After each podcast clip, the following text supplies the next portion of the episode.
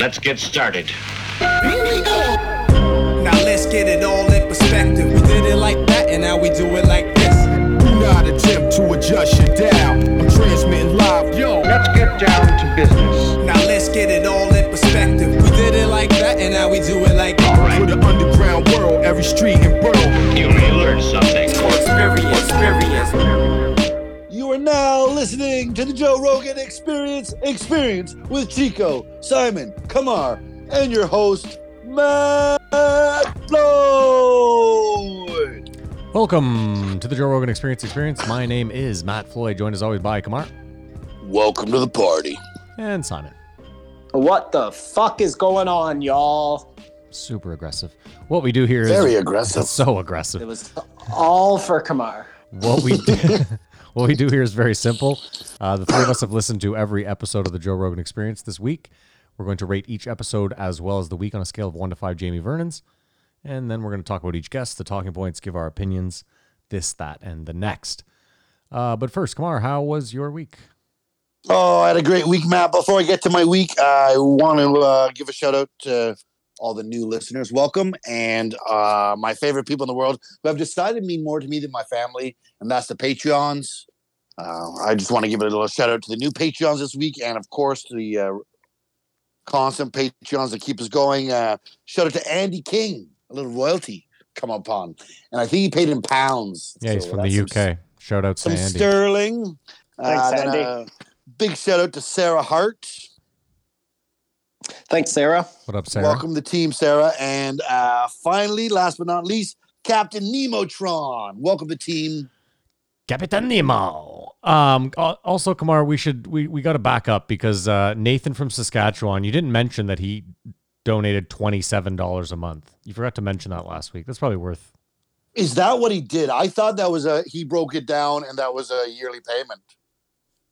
Uh, I don't believe so. I, as far, I mean, maybe I didn't read it carefully, but either way, let's give Nathan another shout out just in case. I'm on the fence about over bigging up donations to uh, donation shaming, but uh, everyone it's just it's just amazing for you to be part of the team.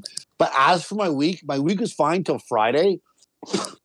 I was painting um, in this little closet room, and it's so tedious because all these it's a lot of detail work.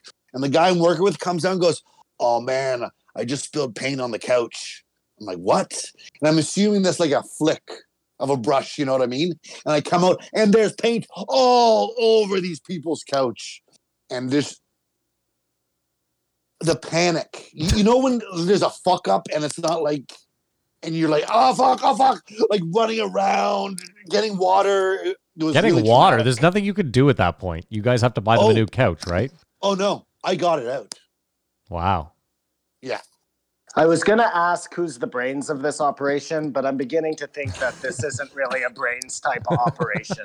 I was the brains of the recovery because wet paint right away can't come out with water. Interesting. But right away. There's no there's no you can't uh, wait around. I can't believe that. There must have been some sort of Scotchgard on that couch or something. That doesn't sound right. No, we I took the cover right off and like soaked through and like scrubbed vigorously. I'm surprised I didn't scrub a hole into the material. I hope but, for your uh, sake that person isn't listening. This this painting thing really does sound like killing people, right? Yeah, he just had to Getting clean a stains couch. out Yeah. of couches. It has some eerie similarities, Yeah. but I assure you everything's on the up and up. But uh yeah, so that was just a horrible end of the week. But other than that, you know, lockdown is a lockdown. Simon, how was your week, sir? um, blood doesn't come as easily out of couches. Do you care to expand? no, my week was fine. Thank you. And uh, okay. Uh, Not yeah, even an no, antidote. Yeah. I mean, it's it's it's just it's hard to follow that, Maddie. You know Yeah, I his guess. paint yeah. story. Like it's just enthralling listening, and I find myself lost in the magic of it all. I mean, it's also But you- tough I- when you're not doing anything and he's. Well, I guess you worked this week. I did, yeah. And my my job is not as exciting as killing people. hmm Oh, also, uh, my uh, brother is having a baby. So shout out to Sean if he's listening. Congratulations, Sean. Congrats. Very Sean. exciting. I'm going to be an uncle again. There you go. How was your week, Matt? Oh, dude, I'm just so done with this fucking lockdown. If I know they're going to extend it too. I'm not. I'm not kidding myself. I hope you, as you constantly, are wrong, Wrong. again. Yes, I hope as usual I am too. That's why I said it out loud. Could I uh, jump back in there for a sec? Oh, I there's think more it's of your week. worthy. Yeah, yeah, just worthy noting that I, I did watch Yellowstone on Oh, Kamar's. um, that we talked about it off air, but I think it's worth mentioning to the the masses that uh, yeah, Kamar was right. Yellowstone, amazing show. It's a, I it's a lock, defy I defy anyone not to love it. it's it's a lockdown special. Like uh, it's what the world needed, man. Well, and I watched I the guess- Tiger doc, so there you go. I, I met him halfway. That was good too. Um, Yeah. And yeah, you could have said right at the start, Kamar, no, Tiger Woods did not make that documentary. You, well, he he's in it.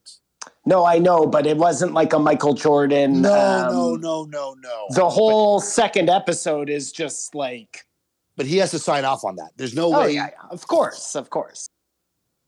But no, it's not. It wasn't like the Michael Jordan one at all. No, no. but Anyways. very informative.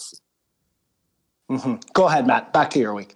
No, that was it. I'm tired of this lockdown. I did nothing. I do nothing. I'm tired of this. Um, Don't don't you get so depressed when you're watching a show though, and it's amazing, and then it's over? It's the worst thing ever. It's like real. That's real depression. well, that's sad, but I know the feeling. Yeah. um, Kamar, do you want to run down the uh, guest list for us? Yeah, it's a wild week. Joe's back to four a week and a late drop on Saturday, I believe. Uh, this week we uh, start off with um, the man who started all 1601, Brian Redban. Then we had 1602, Justin Heart Wrenching. Thanks, Michael Scott. That was really good. 1602. Uh, then we have 1603, the Big Brown is returned, Brendan Schaub. And finished off the week, uh, 1604, the wild card, Jamar Neighbors. Yeah, poor man's Mr. T. What a fucking terrible week. Yeah. You know what? And Well- I feel like I'm I feel like I'm doing the show a disservice because I know that my own terrible mood is playing into some of my ratings. But I still think this week would have played poorly non-lockdown. I'll ask you this though: there were three comedians on the show this week: Brian Redban, Brendan Schaub, Jamar Neighbors. Okay, well, If two of were- those it's super questionable, but go ahead. Ah, that's what they call themselves. But if you were at some sort of comedy festival and you choice to see either one of them, who would you go see? Oh, neighbors.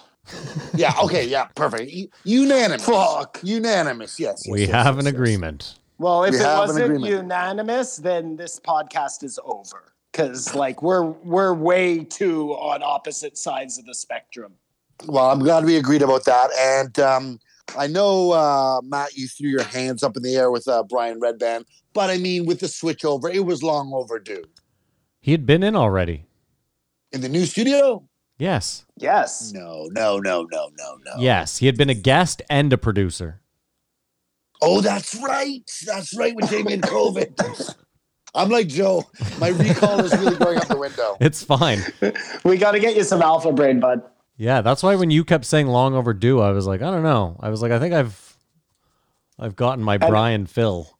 And I don't mean to jump the gun here, but this couldn't be a better subway. Joe has a fucking vending machine outside the studio that gives away free alpha brain. Yeah, as he owns the company. I was gonna say that's Cost those of perks of promotion. yeah, perks of owning the company. That's baller, fellas. Baller. But I'll say one thing about this week is uh, since we've had the delays and nothing's live, often um, poignant news stories are sort of lost. Yep. So your list of the whole week is like they're oblivious. But fortunately, this week, the biggest news story of the week was uh, covered on the podcast, Hold which on. would have would- been in the post show. I would say it was touched on.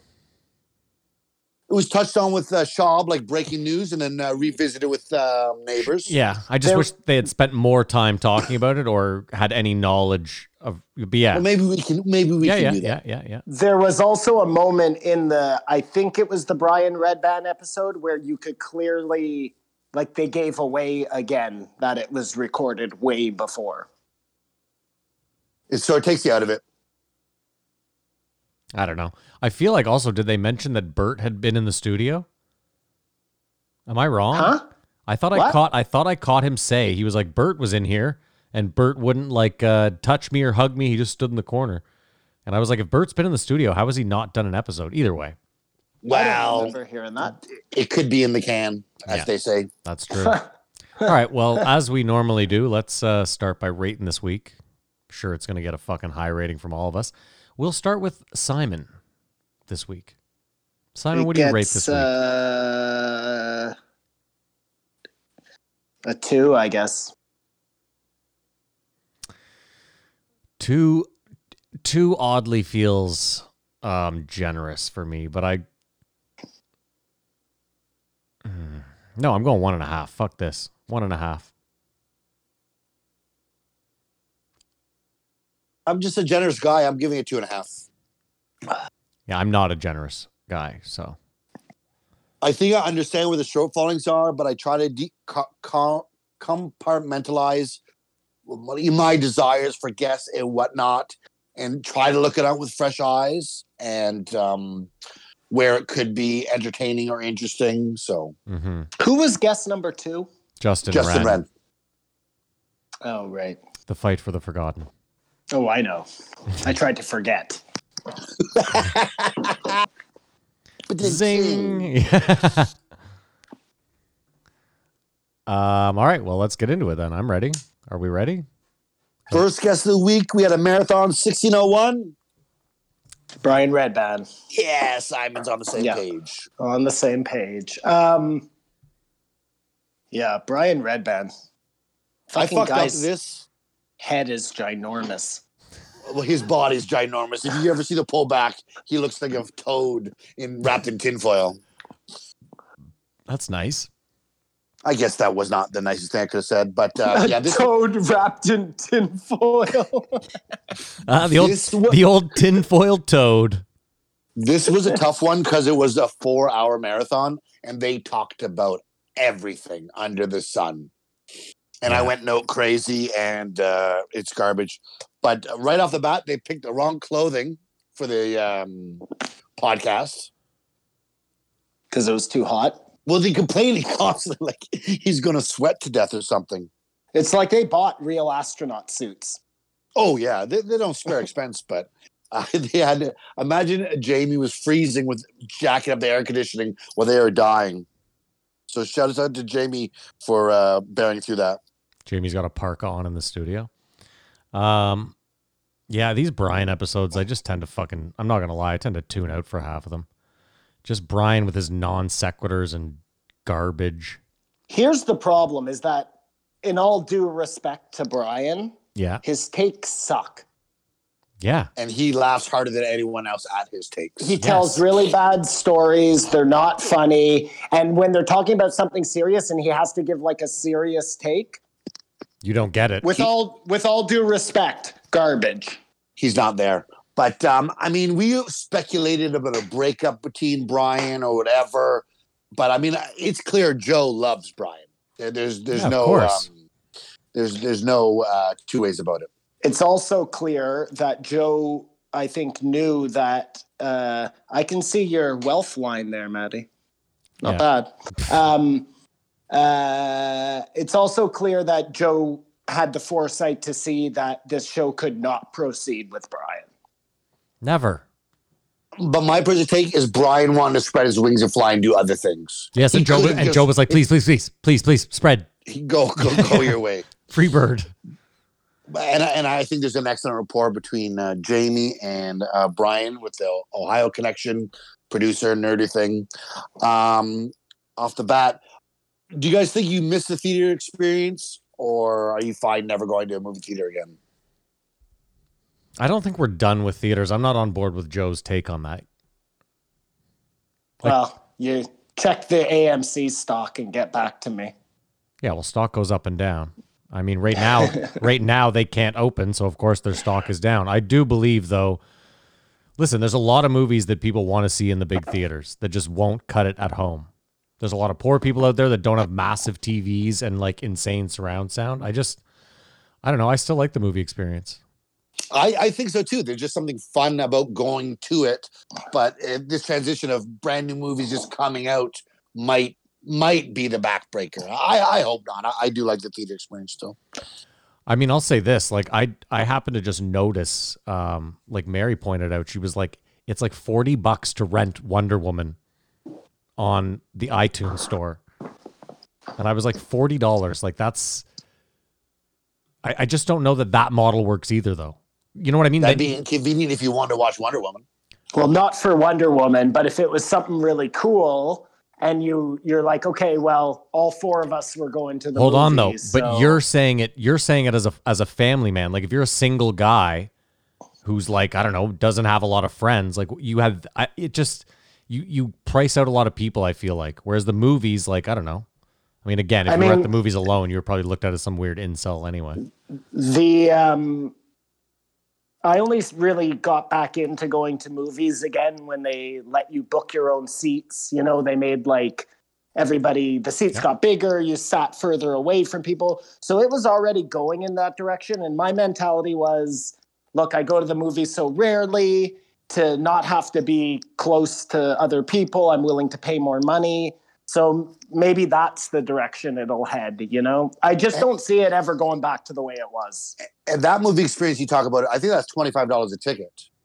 It is $25 Yeah, those a ticket. VIPs, yeah. But the VIP I- was yeah. a great experience. That was like that's how Exactly. movies should have been Enhanced forever. Experience. So Well, you're spending forty bucks on yourself if you get popcorn and a drink. Yeah. Well, this is what I was driving at. I just don't like you're paying at home. Yeah, I get it. There's a One difference though. Is like hard. you're just shipping it into my house. It's so much less for you. If it's at the theater, like there's I, I I don't know. Uh, They can justify it at the theater more than just giving it to me in my home for forty dollars. I mean, if they don't have theaters, that's the way movies get watched. End of story, right? Like if you want to watch the movie, then whatever. I don't know. and I get it. They're also looking at it like, well, you could rent it and just bring fifteen people over to your house. Well, Could you? That too. And you also rent it for like 24 days or something. No, so- you rent it for two days. Oh, yeah? Only two days? Well, keep in mind it stays in your thing in, for thirty, but the second you press play, you only have Oh, I, I see. You can wait up to 30 days Correct, to watch it. yeah. Okay. Well, still two days, you could theoretically watch that movie 200 times. Yeah. Get your money's worth. or rip it onto the internet a hundred times. that too. What else you got, Kamar? I Then really Brian there's talked- nothing. Oh, oh, there's so much. Uh, We'll, we'll, we'll figure out when to put a um, pin in it or whatever. But uh, Brian talked about his um, move to Austin in his Tesla, which is like a um, Oh, that sounded luxurious. A whole bunch of guys talking about their Teslas and stuff. But when that truck is out, it will feel like we're in the future. When you see one of those drive down the street, Yeah. I'm very excited for that. He made a great Uh, point though. Like I used to, we used to drive to Florida every year, and for sure, what a great experience it would be to just, um, Tesla navigating for you to know where to go. oh, dude, it'd be so incredible, and to just like just not have to do anything, but just sit there. Great, what a great experience that would be. So that's just a massive advantage Tesla has right now. It Puts them years ahead of any other electric car manufacturer. Yeah, Just We- another way King, uh, King Elon. what's his, Elon is going to uh, imprison you as you smile and walk your way into the gas chamber. Best friends with Bill Gates. Did you guys think Fieros were cool when you were young? Didn't never thought, cars? never thought they were cool. Um, no, too like small and cheesy I for thought me. Thunderbirds were cool. I thought the Fiero was like a cool little spy car, but I also No, like it- Miatas. It had that fucked up back. It was weird. well, I mean, now I know it was a piece of shit, but I, thought liked that was, uh, Miatas when I was a kid. Yeah, okay. I'll, I'll side with you there. a little roadster. And then um, How long do you think they- until there's a Tesla drive-by shooting? Oh, because it's so convenient. Well, I'm just No saying, you, hands. you don't even need a, a wheelman anymore. It's fucking brilliant. Yo, drive me How to the long hood. before before it's a robot who shoots you out of a Tesla at the behest of King Elon? Not even. You're right. So Tesla starts offering like a, a butler service, and you get your butler to shoot him out the window. Wasn't even me. That's that's the real berserker mode or whatever the fuck they call it. Yeah. Sorry, Kamar. Go ahead, Kamar. My apologies. Ludicrous, ludicrous mode. Uh, then they discussed the uh, Chappelle COVID scandal. Unfortunately, not alluding to when Dave would be on the show, as he said he'd come on the um, after the inauguration. But Joe emphatically said that Ugh. Dave did not get COVID from Grimes, which leads me to believe she got COVID from Grimes. and then and, but has been going hard with this like um and it wasn't somebody in the show it was Yeah. a careless person Yeah. no relation to the show Yeah. for It's sure like- The, For the sure. podcast host doth protest too much, fuck but I have no proof. I have no proof. Keep in mind though, Uh, he then also in the same breath was like, uh, but then Dave canceled the show mid-show uh, because a bunch of people tested positive, and then it, and then just immediately brushed on to the next fucking subject, which I thought was convenient. Sometimes we dive into things. Sometimes we just skim over them. I get it. Um, then they covered. I mean, you can't believe anything you read or see, but Wuhan back to business, which is frustrating a year later, and we're in this lockdown. But I, I do not know what the truth to that is. if you don't believe the pictures and the videos of people dropping dead on the street in wuhan then why do you believe the ones of the rave that's what I'm just saying. But they touched on it, and uh, Jamie tried to support it. Let me also ask you this: What makes you think in a city you had never heard of that had 20 million people? Okay, what makes you think truly that like maybe they didn't just kill off everyone with COVID? Like it's the Chinese government; they could have wiped out two million people for all we know, and then just been like, we move on. That's it. I mean, all we can do is speculate. I just look at that, hopefully, um, optimistically, that our return to normal is around the corner. Yeah, I hope I hope so as well, Kamar.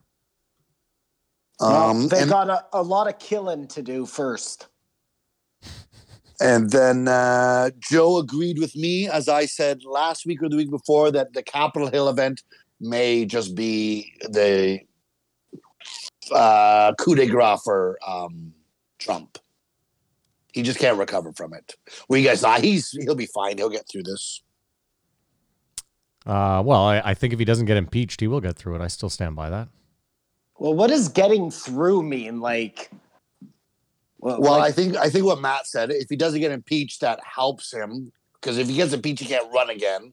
But I just think it's it's going to be such a stain on him forever. no, like I'm in agreement with you, Kamar. I think that the people who were not like ardent Trump supporters, not the crazy red hat wearers, but like people who maybe still voted for him would have shifted at that point. And are you going to get those people back? No, probably not. So Matt's probably right. It makes it stronger with the people who were like, you know, crazy about him, but I think it hurts him in the end. I, like I agree with that statement. I just don't think. I just don't know though that we see him go away, Kamar. That's all I'm saying. Oh no, I got to turn my fucking. Hold on, hold on, hold on, hold on, hold on. We cannot continue this. We cannot continue this podcast like this. There we go. Can you guys hear me? Yeah. Yeah. Okay, there. We're good. Are you gonna Okay. keep, are you gonna keep going? nothing, nothing changed. So I'm confused. But You were talking. Yeah, sorry, was I, got a phone call that interrupted everything that like put everything on the fritz, so I had to quickly put on the old airplane mode there. Sorry. Okay, no problem. But you were talking. I wasn't. What was I saying? okay, forget it. We'll just pick up. Move on. And and really, the, the the biggest letdown for Trump is that he didn't uh, pardon Assange and Snowden. That really could have helped me um, save some uh, dignity. What about arresting all the pedophile ring? Yes, yes. The, all all the possible things that were supposed to happen that would vindicate um, the support did not happen, but that that really was in reach of being done. Um, then they talk about Brian's health, which, like, if anyone, like, you know, through osmosis of sitting there episode after episode about being healthy and stuff, it's just not happening for Brian. So just give it up. Let him live his life. It's true. It's so And we're true. no better because we've heard all these episodes, we've heard it all, and we you, you cherry pick what you want to use. Oh, that is so funny, Kamar. No, it, it's so true. Like you would think that something would seep, but Nope. nothing but lard and butter. Lard and butter. I mean, Um, again, he's living his best fucking life. Let Brian be. Like Joe could drop. Yes, yes, Imagine yes, if yes, Brian yes. outlived Joe by twenty years. Like, who's laughing then? You know what I mean? and and that's quite possible. Highly unlikely, but possible. um, Joe's the- new.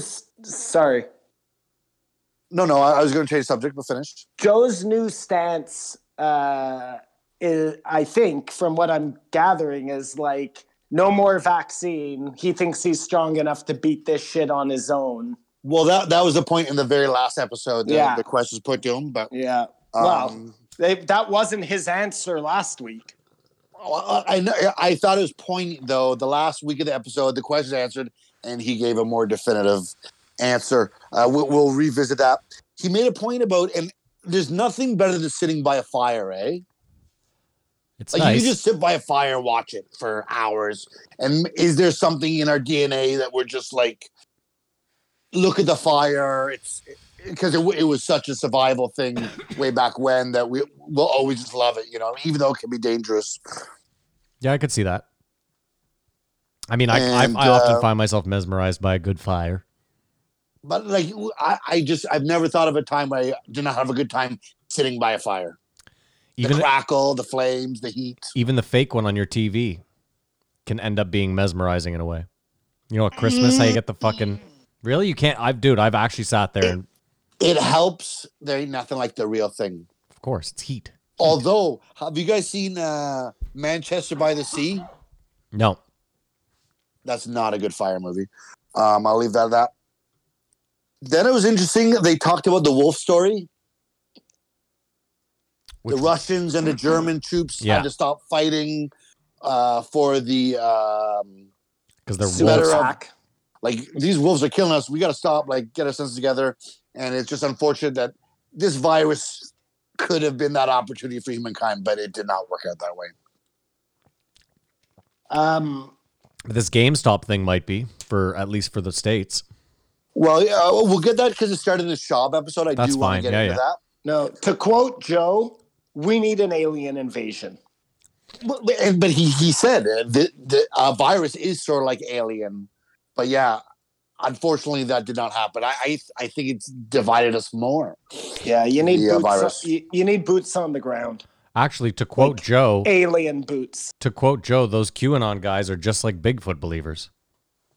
Oh, that must have stung. He doubled I tackled- down, I tackled this last week. Like, dude. He said it again though. He doubled down, I, Simon. I couldn't well, believe it. listen, I can't help Joe from being an asshole sometimes. You know.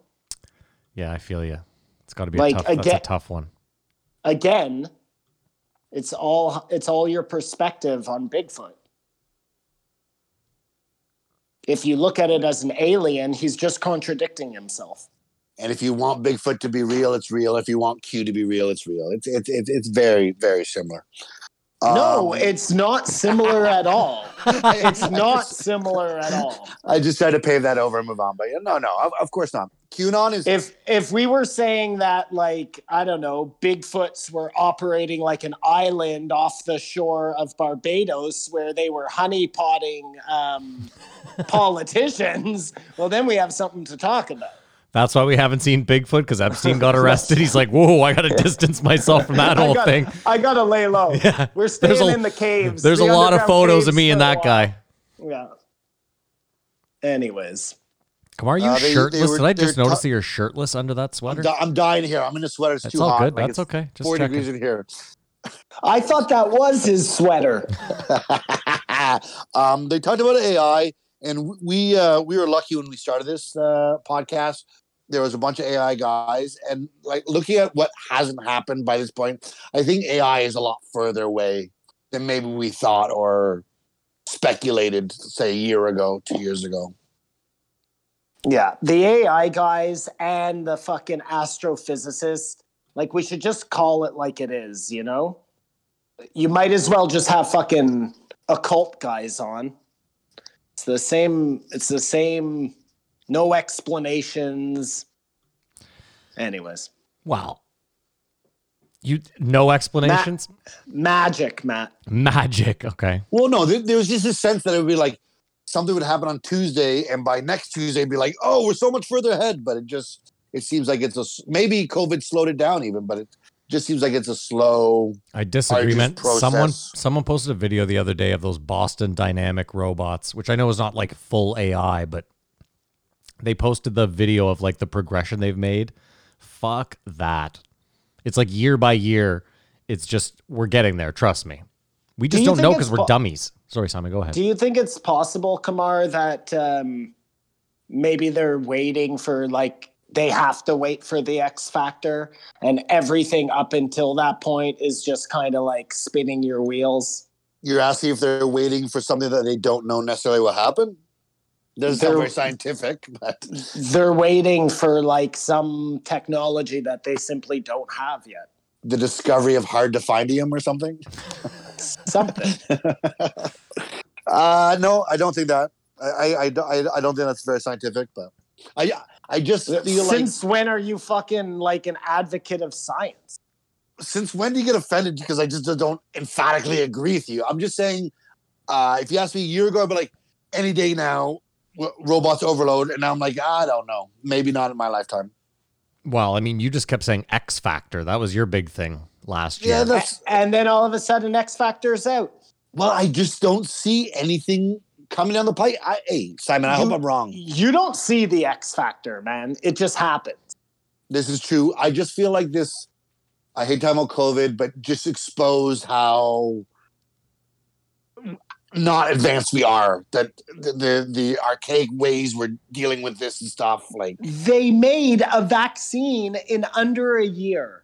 That should show you how incredibly advanced, I guess, we are. they made a vaccine that might not work in under a year.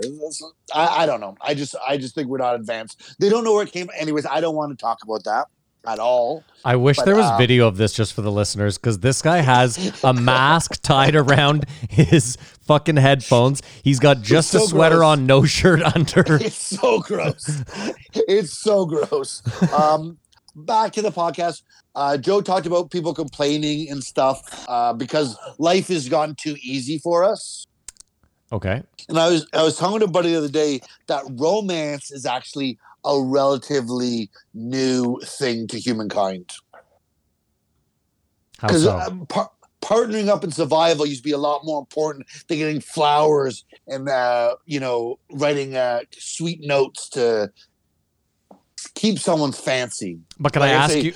within the last hundred years. What can I ask you though? Maybe romance has always been around. It just wasn't in like those. Like you're thinking about it in a Hallmark way. Like maybe Well, romance movie- used to be like, oh, he went out and beat the shit out of the the caveman down the way. That's so romantic. You know what I mean? Like that sort of. Again, I, I think that goes more survival. Just like we know that De Beers invented the engagement ring. Yeah. You know what I mean? Yeah. And so I, I just think we take things for granted. I, I just thought it was an interesting point. Um, they love the Queen's Gambit to uh, Simon's chagrin. well, they're fucking idiots. And I mean, you don't know what, ha- what you don't know what cavemen did. For No, all I- you know, they were super fucking romantic. That's also true. It, it, it was it was a idea. There's no there, there are no facts to it. I cannot stand on it. But I just survival was more important than romance and uh, complaining about genders or whatever uh, buzz topic you want that really isn't as important as you know uh, what are the the hierarchy of needs: housing, love, and food. Um, do you guys remember War Games, Matt? You might have been too young. Of course, I remember War But Games. I know I, that was like the height of the nuclear fear. Do you remember like watching like this shit could happen, so could hack in, and I just think like it's weird. We must be more. That must be more possible today with the internet and hackers' abilities than then. But no one just talks about. It's just not on anyone's radar for some reason. Didn't they talk about some 11 year old girl hacking into like some bank server in under ele- in like under five minutes? I mean, yeah, I would assume we're much more susceptible to that now. I But would on this- assume. On the same end, the same thing that makes us smarter to be able to hack in makes them better to protect it. So yeah. I don't think anybody's hacking into the nuclear codes. Simon, I think the point is maybe it used to be something that, like you actually used to have to turn a key. It was something tactile had to be done, whereas now maybe you could just launch them. I still think you do. There's a football and like there's a whole thing. Yeah, but those are just codes. I still believe a hacker could launch any. I mean, who knows? But wasn't that what that was what that Stuxnet shit was about in Iran a few I- years ago? I just think the when I was a kid, the media, media, and like uh, entertainment media really uh, harped on the danger of us blowing ourselves up, and it's just as dangerous today, but no one talks about it. I mean, I'm surprised that with so much access to nuclear weapons that nobody has fired one at somebody else. That to me is more surprising. It seems quite interesting. I mean, Um, since World War II. Yeah. Yeah. No, I agree. they- I- that's when the nukes came around, wasn't it? Yeah, but I'm But saying it- they have been dropped like on the- people. it feels like the nukes went away, but they haven't gone away. There's just as many. They're just dangerous. But just we uh we put it to bed, and hopefully we'll do that with this COVID one day. It's a weird. bunch of te- hold on though. It's very odd to think about the fact that everyone has them, or like all the powers have them, but we're all in agreement that it's like we can't use them or we're all fucked. So why? Ha- It's the biggest waste of money ever. it's insane. But they all It's keep them. Ridiculous. Maybe Just in they case, don't. like maybe they don't really exist. Maybe nobody's got nukes. uh, yeah, tell that to people in Hiroshima. Jo- jo- Um, well, uh, I'm just maybe it was a different type of explosion. Okay, I I, I I I could go down that road. Um, then there was a bunch of tech talk where He he gets lost- angry about the X factor, but he's okay with the imaginary nukes. Of All right. course. Okay. Um, what happened to uh, the uh, vagina pics? You're gonna have to be more. Um, He meant like Oh, no, there- celebrity. There was a lot was of a them for a, a year. Constantly, there was a cooch pick coming up, and I mean, there's more phones than ever. And I think Joe was spot on that that was 100. percent Set up, Um, yeah. It was like sex up, yeah. tapes. It was like clean sex tapes, and you could play the victim. And I- turn it into money. But now I- everyone just has their own uh, Instagram. I'm surprised after that there wasn't like a rash of cock shots. Oh, Jon Hamm has been photoshopping a big penis on himself for years, according to a good friend of ours. There, there, there's cross shots, but there's no male outfit where you spread your legs and you expose yourself in that aspect, unless you were wearing a kilt. Thank you. I don't know. What about like short shorts or some shit? Yeah, short shorts. There you go. The head just pops out. Yeah. You know, Little hedgehog. Yeah, I, I think just little, everyone little have. headshot. I like that. there you go. I, I think everyone have their own Instagram, their own OnlyFans. Put that to rest because you can just do it yourself. Is there enough porn? No. of course there is. I think there is, but they're still making porn. You know what I mean? Like companies are still making porn. Yeah. Well, I mean, Yeah. that's a weird. I mean, no, that that is peculiar. Why are they still making porn? but hold on, unless stop. Is- that's- pushing the envelope? You know. well, is there enough movies? I guess, but Because most That's people not would movies are more argue. about The the same. story. Porn's more about the uh, fucking. Well, either way, I'm just saying is you could make the same How mu- argument about any like any sort of thing like that. Is there enough? so- Like music is a good example. You'd think we've written enough songs, right? The big question is how No. many how many people like for real do you think watch porn without jerking off? Is this a Zero. real? Is this a real question? Yeah, this is a real question. It'd be like if they if someone invented a new position. Well, no, my my I don't know. point my point is like there's a purpose to the porn. Hence, to arouse and why release. do you have to keep making the new porn? There's more porn than any person could ever go through in a lifetime. if you stopped every now and watch Anybody. all the porn made if they stopped making porn today you couldn't watch all the porn before you died Th- this is what I'm saying. So, by that logic, no more porn needs to be made. That market is covered, and they should just be running off the what do you call it when you make uh, make money off television shows that air residuals in perpetuity? Thank you, Kamar. Again, I'll say it again that you could argue the same thing. There's been enough music made that if you started listening to the music that was made right now, you would never listen to all of it before you died. So why do we make new music? Why do we You're make not- new movies? Like I don't know. You're not listening to music to come. You know what I mean? It's You're not. no, Matt. We just said nobody's watching porn if they're not jerking off. And the music comes you. from the artist needs to express themselves. Well, maybe these girls need to express music themselves is a too. different animal. New sluts need to show how they can fuck. I mean, Okay, that's that's it. That's an interesting argument. I There can you go. I can fuck with that. Oh, can you? like I, I, I'd be interested if there was ever like a big wave of micro penis porn. That that never gets popular. Oh, that's It's a pretty terrible idea. Basic. I think you're also forgetting Kamar. It's Like, like feeding a tic tac to a whale. Kamar, mm-hmm. you're also forgetting that technology advances and like think about television. Like if we just stopped making TV for 20 years, I mean, I guess you wouldn't know because nothing new would be made, so you wouldn't know how good TV could be. But you know what I mean? It's like I don't know, like VR porn. I've never tried it, but I imagine that would probably be leaps and bounds better than the porn I've been I, jerking. I'm waiting. I'm waiting till it gets a bit better for that one. But you know what I mean? Like, think about it. When we used to jerk off, it was to magazines. And like, you jerk off to the same f- magazines that were under your bed, in your closet, whatever, for a long time. And it sucked. Yeah. Yeah, and now you have unlimited porn at your disposal. And it's you're great. Just, I think you're just strengthening the argument, though, that at this point you you don't need more porn. No, I think you're strengthening it. Make more porn, people. Well, I know. I'm not saying. I'm not saying I want porn to stop. I just there seems like there's a lot of porn out there, and that they keep making it. I mean, it, obviously everything is for money at the end of the day, not for um, to help people who uh, can't jerk off. But that leads me to the next one: the um, Ex Machina strip club.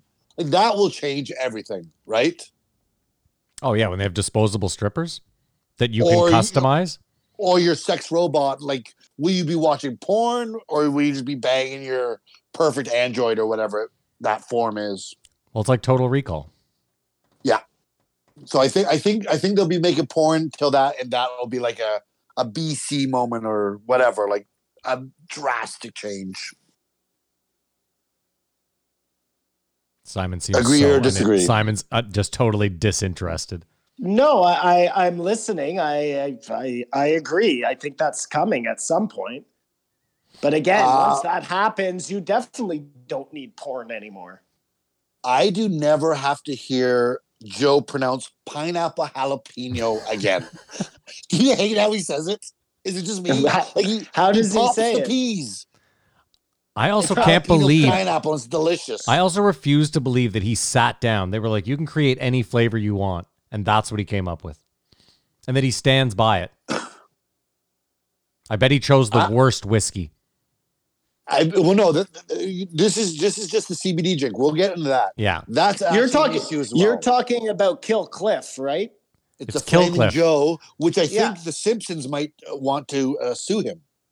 So forever we were like, Joe must have a piece of Kill Cliff. He talks about this shit all the time. Why And are you was saying it "No." like that? Kill Cliff. What do you mean? Kill Cliff. Kill a Kill Cliff. Thank you. Kill Cliff. That's a, That's how you kept saying it.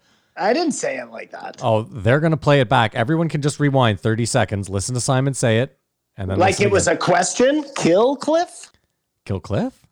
I don't know. Anyways, whatever, man. Kill Cliff, whatever that fucking company is called. But he is a part of it. Like he owns a piece or he's Well, just don't know. sponsored by them. He's doing something with them now.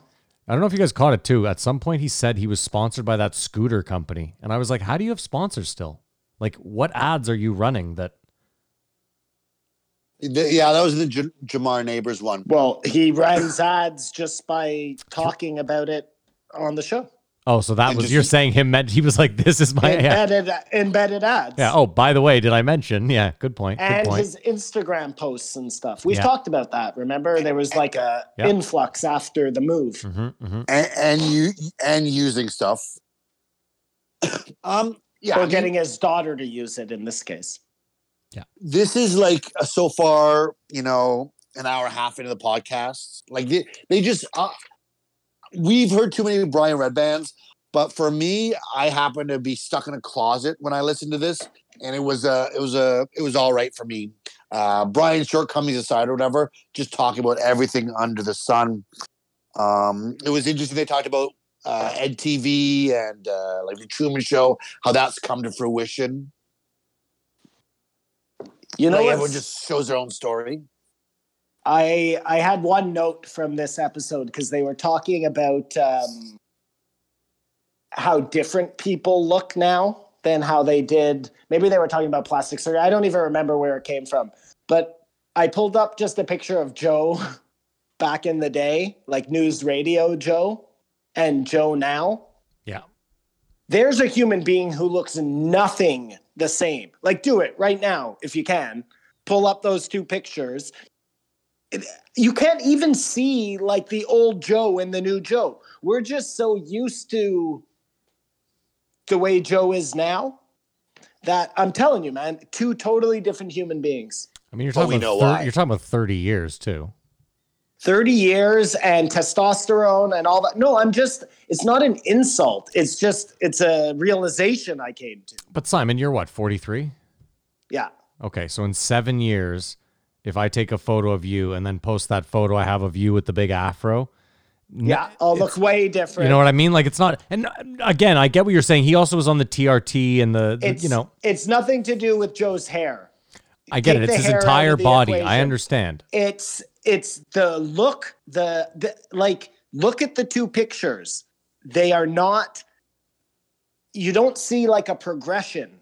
Y- You know what I'm saying? It's oh, ju- I, I, I think if you had all your photos lined up, you'd see a progression. Because the hair is the biggest thing, right? It's Just- just not. It's vi- the structure of his face. It's everything, man. But his you- but you- body, even. You mentioned wh- why his face is so big. Well, he uses that Yeah, ring I thing. know. It's, well, that too. No, I think it all has to do with uh, testosterone, Yeah, probably. I, I 100%. and it's not an insult. It's just remarkable how that like changes you as a person. Mm-hmm. Mm-hmm. Well, we'll revisit that because they mentioned that in uh, the Schaub episode. Um, how do you guys feel like, about Bruce Springsteen? I like him. I like him. I mean, I'm not. I don't have like Bruce Springsteen albums that I play all the time, but if a good Bruce Springsteen song comes on, I'm in. I just felt like they, they brought him up and like, yeah, Bruce Springsteen, love it or leave it, whatever. I well, mean, that's kind of how I feel. Love it or leave it. yeah, I mean, I'm indifferent. I couldn't like if you're like fuck the boss, I'm like I don't care. And also if you're like I Yeah. love the boss, I'm like yeah, I don't care. Yeah. But he's got some good songs for sure. Like my uncle, I'm leaning.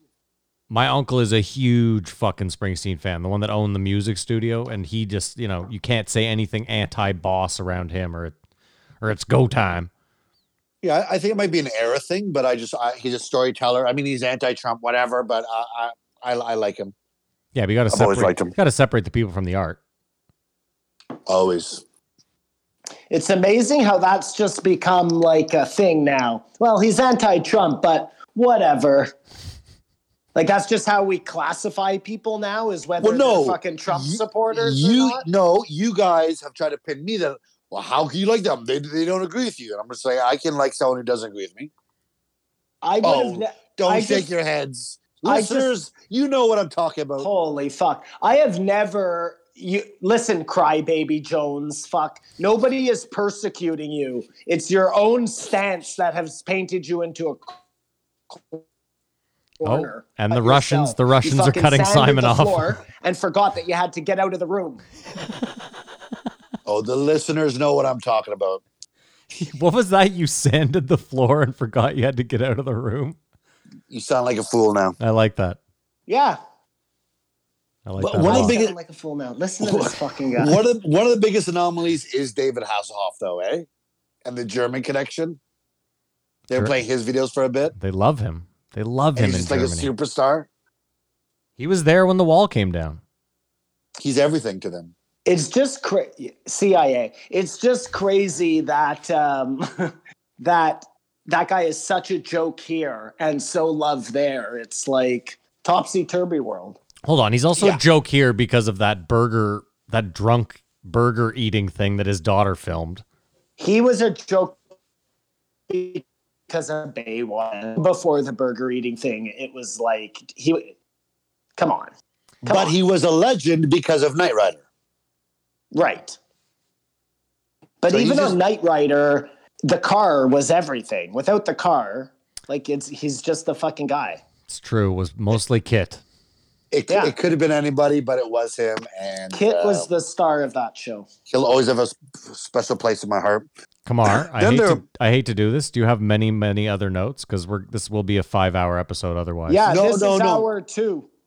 This was a four-hour podcast. I, I, I think this is the I, the most we'll talk about any of the podcasts this week. To be honest with you, then there was a half-hour discussion on Bond, which we've already done. Yeah. pretty much the similar uh, things. The one interesting thing is with the scene where they break in, and I think it was Moonraker. They didn't hit the name, and they uh, break into a uh, recreation of the faking of the moon landing, Yeah. which I thought they could have got into more, but we all know that that's up in the air.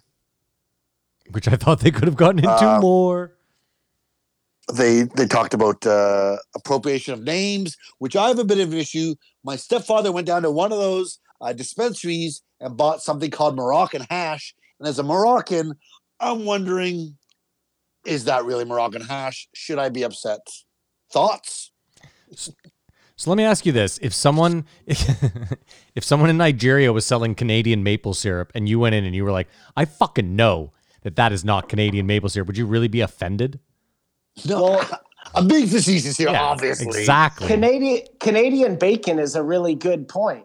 In the states, when you order Canadian bacon, you get this weird ham shit. We don't Female. eat that here. No, we call that eat. We have pea meal bacon, yeah, Yeah, but our bacon, is Canada like bacon, theirs, yeah. is just normal bacon from a pig cut the same way in strips. Like I don't know where the fuck pea meal comes from. So that bothers you? Well, no, it's just the same kind of thing. And then uh, they talked about, uh, I thought it was interesting where their names came from. Do you guys have any interesting stories about where your name come from? I don't Where did their names come from, Kamar? What are you talking about? Well, Joe's name is Joe because his father's Oh, name was of Joe. His grandfather and grandmother were named Joseph and Josephine.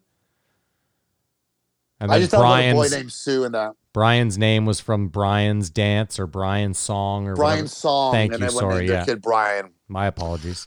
Oh, we lost Simon. My my name came from my stepfather, but I never knew him, so I I don't know don't know what that the significance of it is. But obviously, you guys have no. My name Interesting also stories about yourself? my grandfather. He was Oh. a Simon. I was actually named Jason when I was born. I knew that. Jason Bourne. That's cool. Hey, good one. And then they changed it to Simon. Isn't that always interesting? I I know like again, my little brother's name is Jesse. No one calls him that. It's Jake. Jake. Yeah, it's not even his middle name either. Now, that's weird.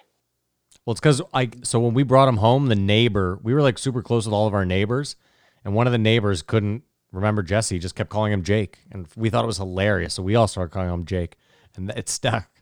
That's it.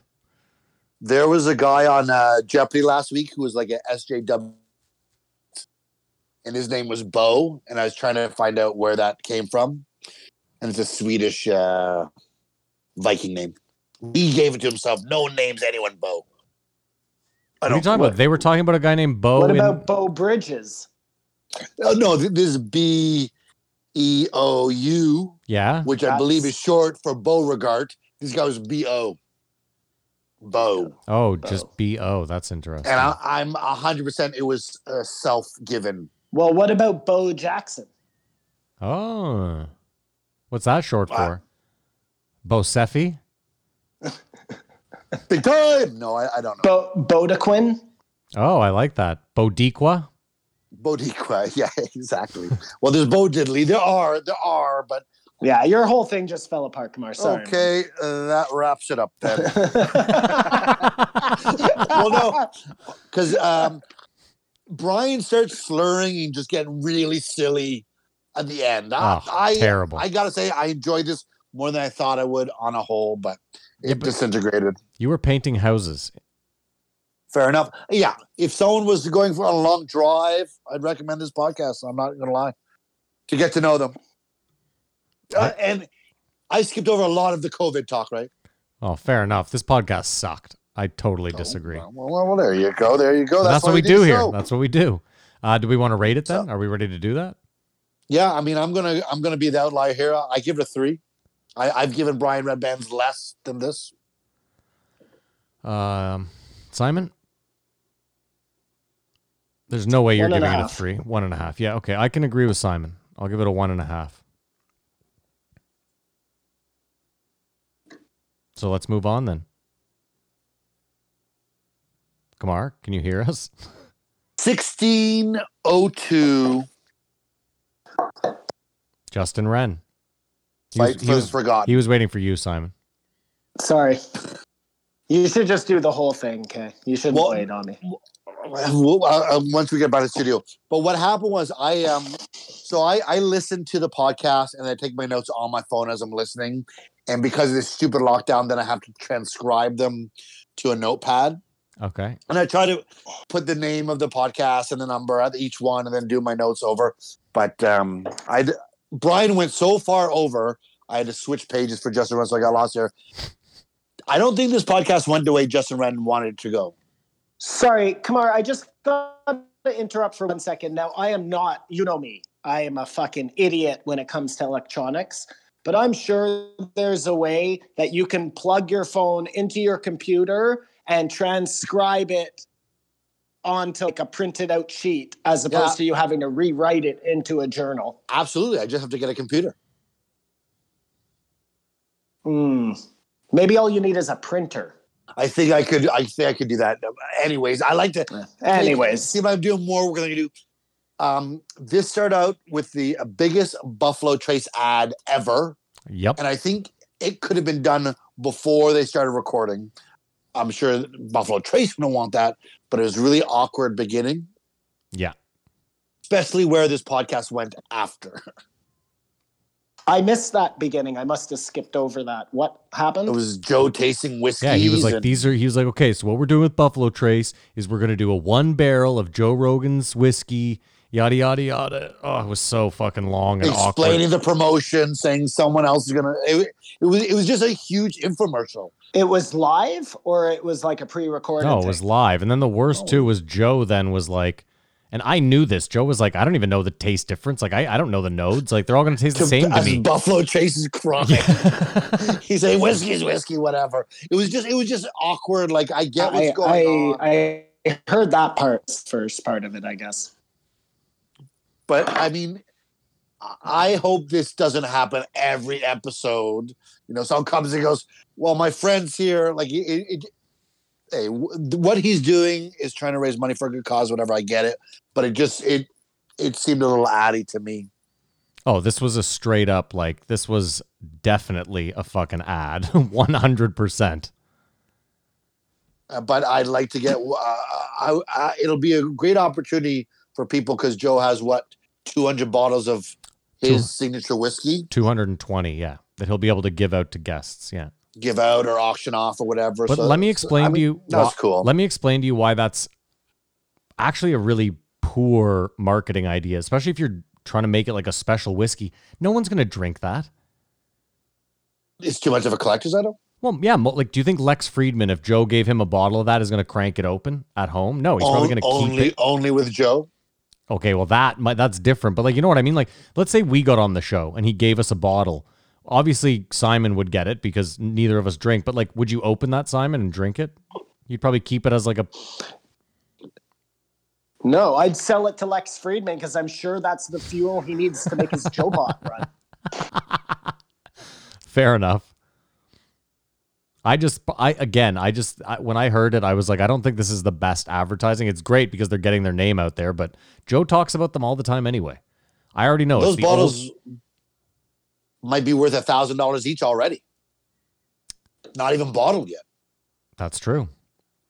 This was a crazy episode, though, man. Holy shit! This was not at all what I thought I was getting myself. Well, into. this was saying I don't think Justin Wren thought it was going to go down the way it went down either. This was more like psychiatry than an episode.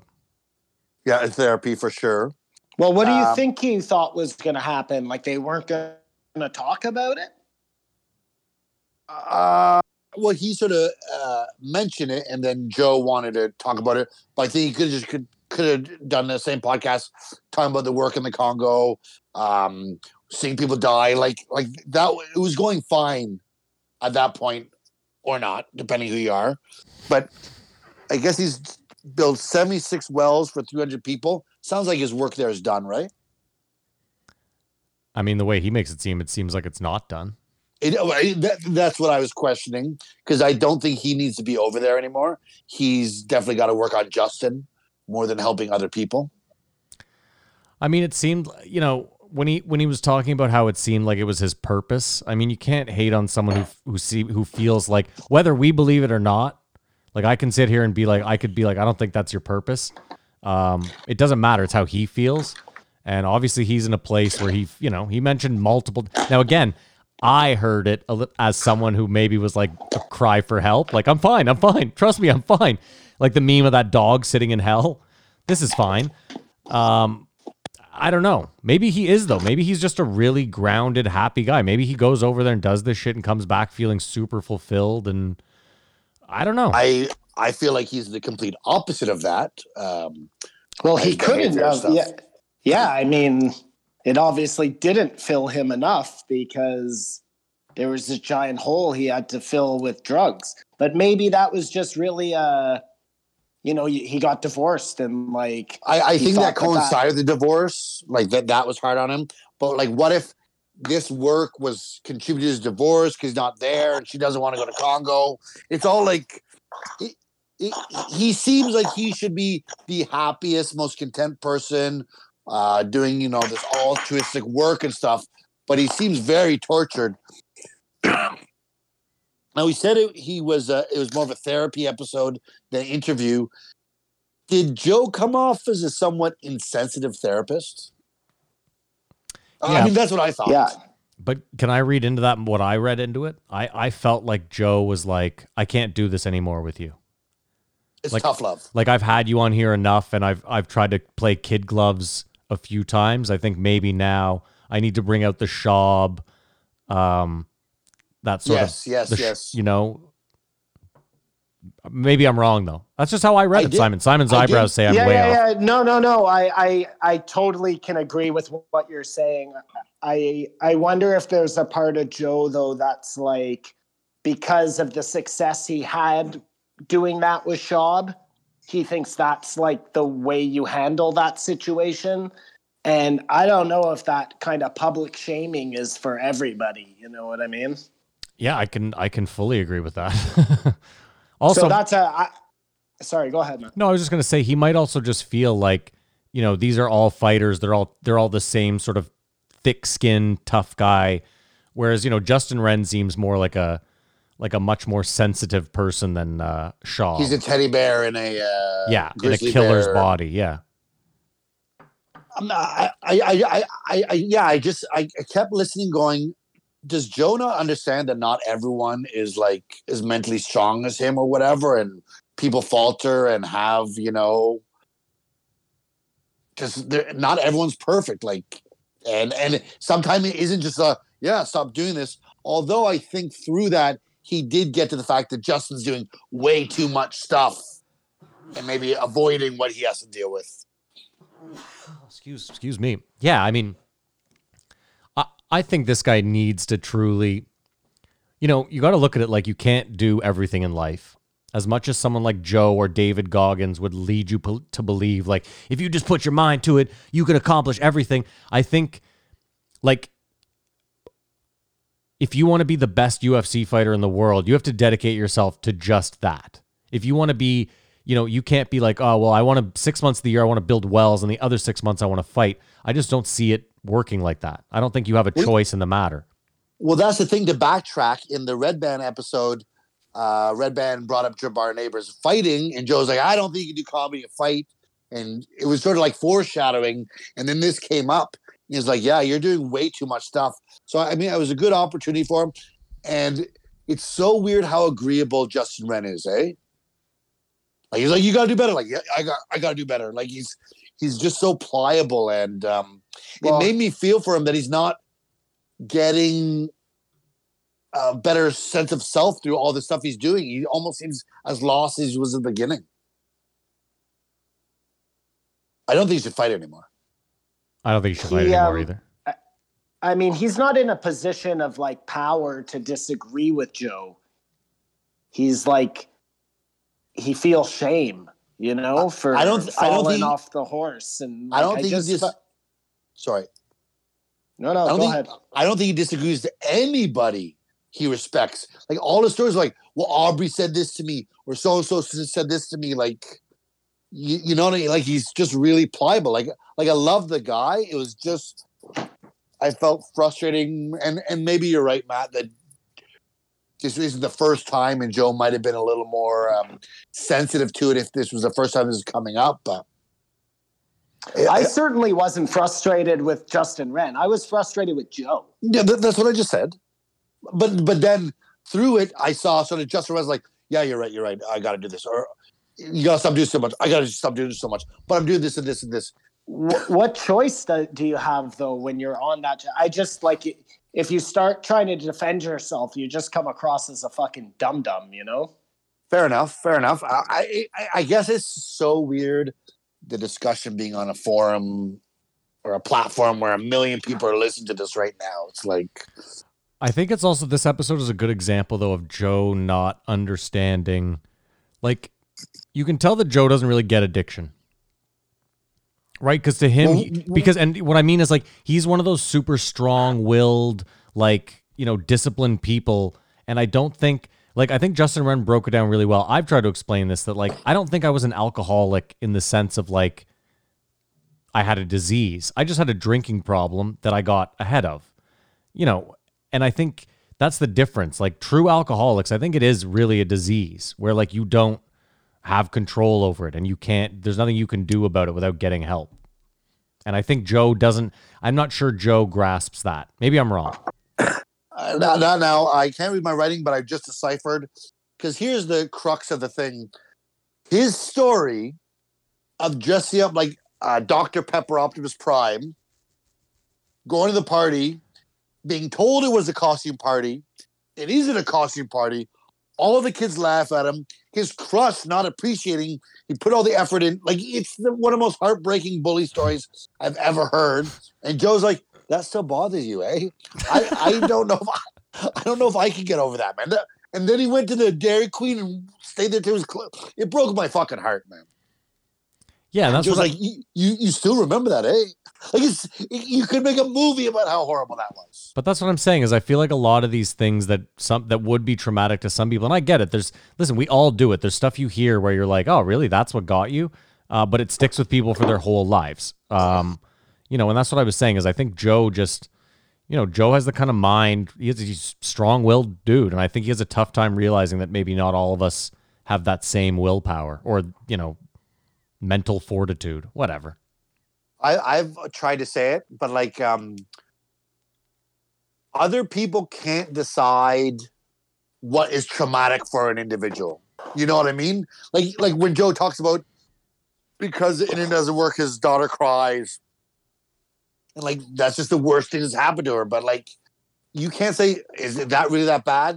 It's it's no one knows how something affects someone. hmm But it feels like Joe thinks, well, that you can get over that. Yeah, I agree with that. So I mean, That's you why I thought it, annoyed or insensitive. I know this is bad for the listeners, but Simon looks so heavenly right now. There's a perfect plume of smoke around him. There's like godly light coming in above his head. It's it's really something else. He's in his happy place. I'm living my best life here. He looks like the Messiah Um, come down. And Yeah, the no, cock- sorry.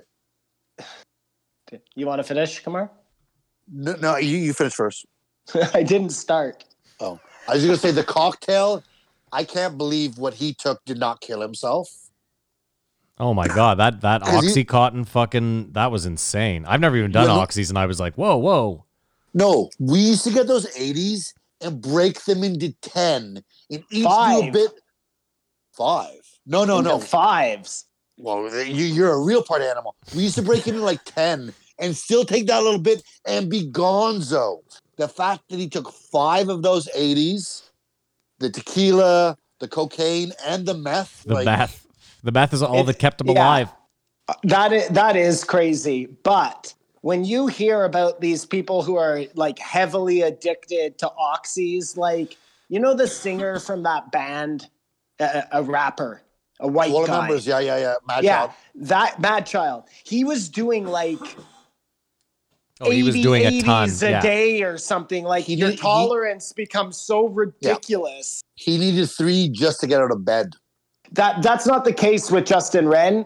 That whole like he was trying to kill himself apparently because But- that would have done it. But there was a bit of a drop off because he tells that story and it's like fucking heavy. And then he stops. And then he's like, So that was it? That that was the, the point. Is like, Well, no, uh, I did the rest of the drugs because I still had them. Well, no, but he did again. He made a good point. Like, just going cold turkey at that point would have been fucking ridiculous. You know, yeah, I guess it's very Hollywood to see the person just throw everything down the toilet. Like, That- there's that's what got to be a change. that's what I'm saying. Like, even when you watch, um, what's that show where they get you clean? Oh, uh, intervention. Rehab. Yeah, you know, at the end when they agree to go and they're just like, but yeah. Give me that last heroin shot because this plane ride is going to be shit, you know? Like, and uh, anyways, yeah. They do usually too. Well, of course. Do whatever And- you want because it's going to change for the rest of your life. And at a lot of those uh, clinics, they would give you methadone to get off the heroin. Like it's not just, uh, I mean, some places they throw you into a room, but I'm just, I think a lot of that is Hollywood, you know? and I and I thought it was uh, morbidly funny that in uh, two or three episodes, uh, Joe would pull out uh, Doctor Hart's book, uh, "Drugs for Adults," but in this one he kept it Yeah. on the, Maybe, the table. maybe There's not this one. No need. Where that from that from that him knowing not to do that then like wait I just talked to your doctor drugs are good you should be able to handle them he knows he knows that not everyone's the same but I I, I like what you said that it was tough love there man Well, you know, when you do drugs, like you could not do, I don't know, Coke for 20 years and you would be able to just do it again, no problem, you know? but do you uh, crumble and spiral out of control? Like, there's people who've come on and said, "Yeah, I mean, I could have a drink, but I'd be in a hotel with six whores doing meth a week later." Well, I mean, it's even like think about the Norm Macdonald cigarette story. That's the best. Well, well, that's what I was thinking about, Maddie, because I'm not smoking. And I was thinking the other day, like, what is is it going to be like 10 years from now? Because I just, well, you know, You know you're not. You know you're gonna smoke another cigarette. No, I, I don't. But I just also know that like you don't forget how to smoke. Yeah. You if know you what I mean? Yeah. if Like, you do though, write it down. Because I was talking to someone about how I, I want to quit smoking, and I, I had quit smoking, and I can't remember when I quit smoking to relapse or like what was it? I was like, oh, I could just have one, or, or what? What the thinking was because I had quit smoking, it was out of my system, and then I started again somehow.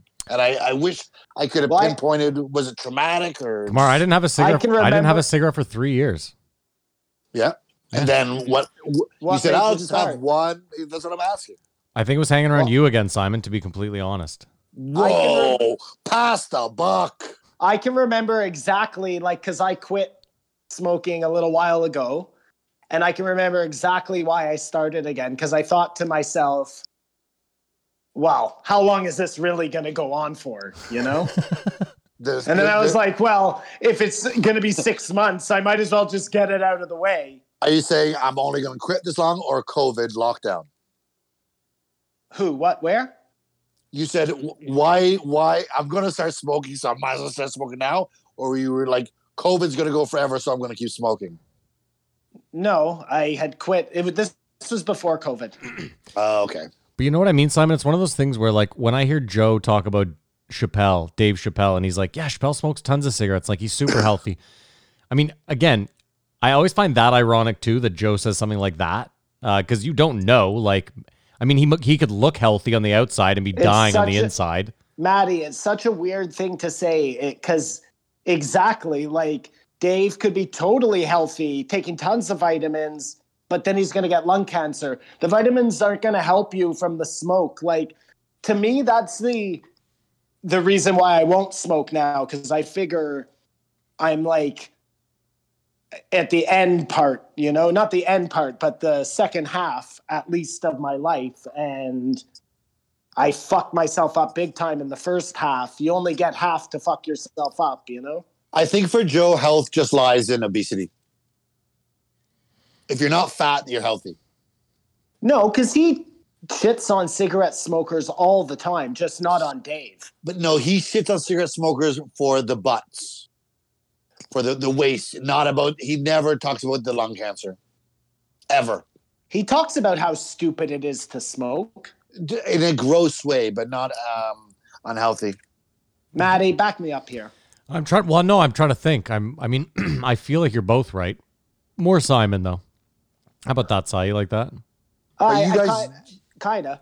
You guys disagree with me that Joe's line for health is obesity? Oh, Well, no, I, think I, agree there. Like, for him. yeah, for him, obesity is. Or, I mean, just in general, staying in shape. That's his biggest qualm with health. But I think other people who smoke, Joe's like gives them shit, and with Dave, there's never any giving Dave shit. It's just he walks Well- on water with Joe. I uh, hope Dave comes back and we'll see. We'll see. I, I could see that coming up, I mean, even though Joe smokes his cigarettes. I was just gonna say though, how many people get to smoke in the studio?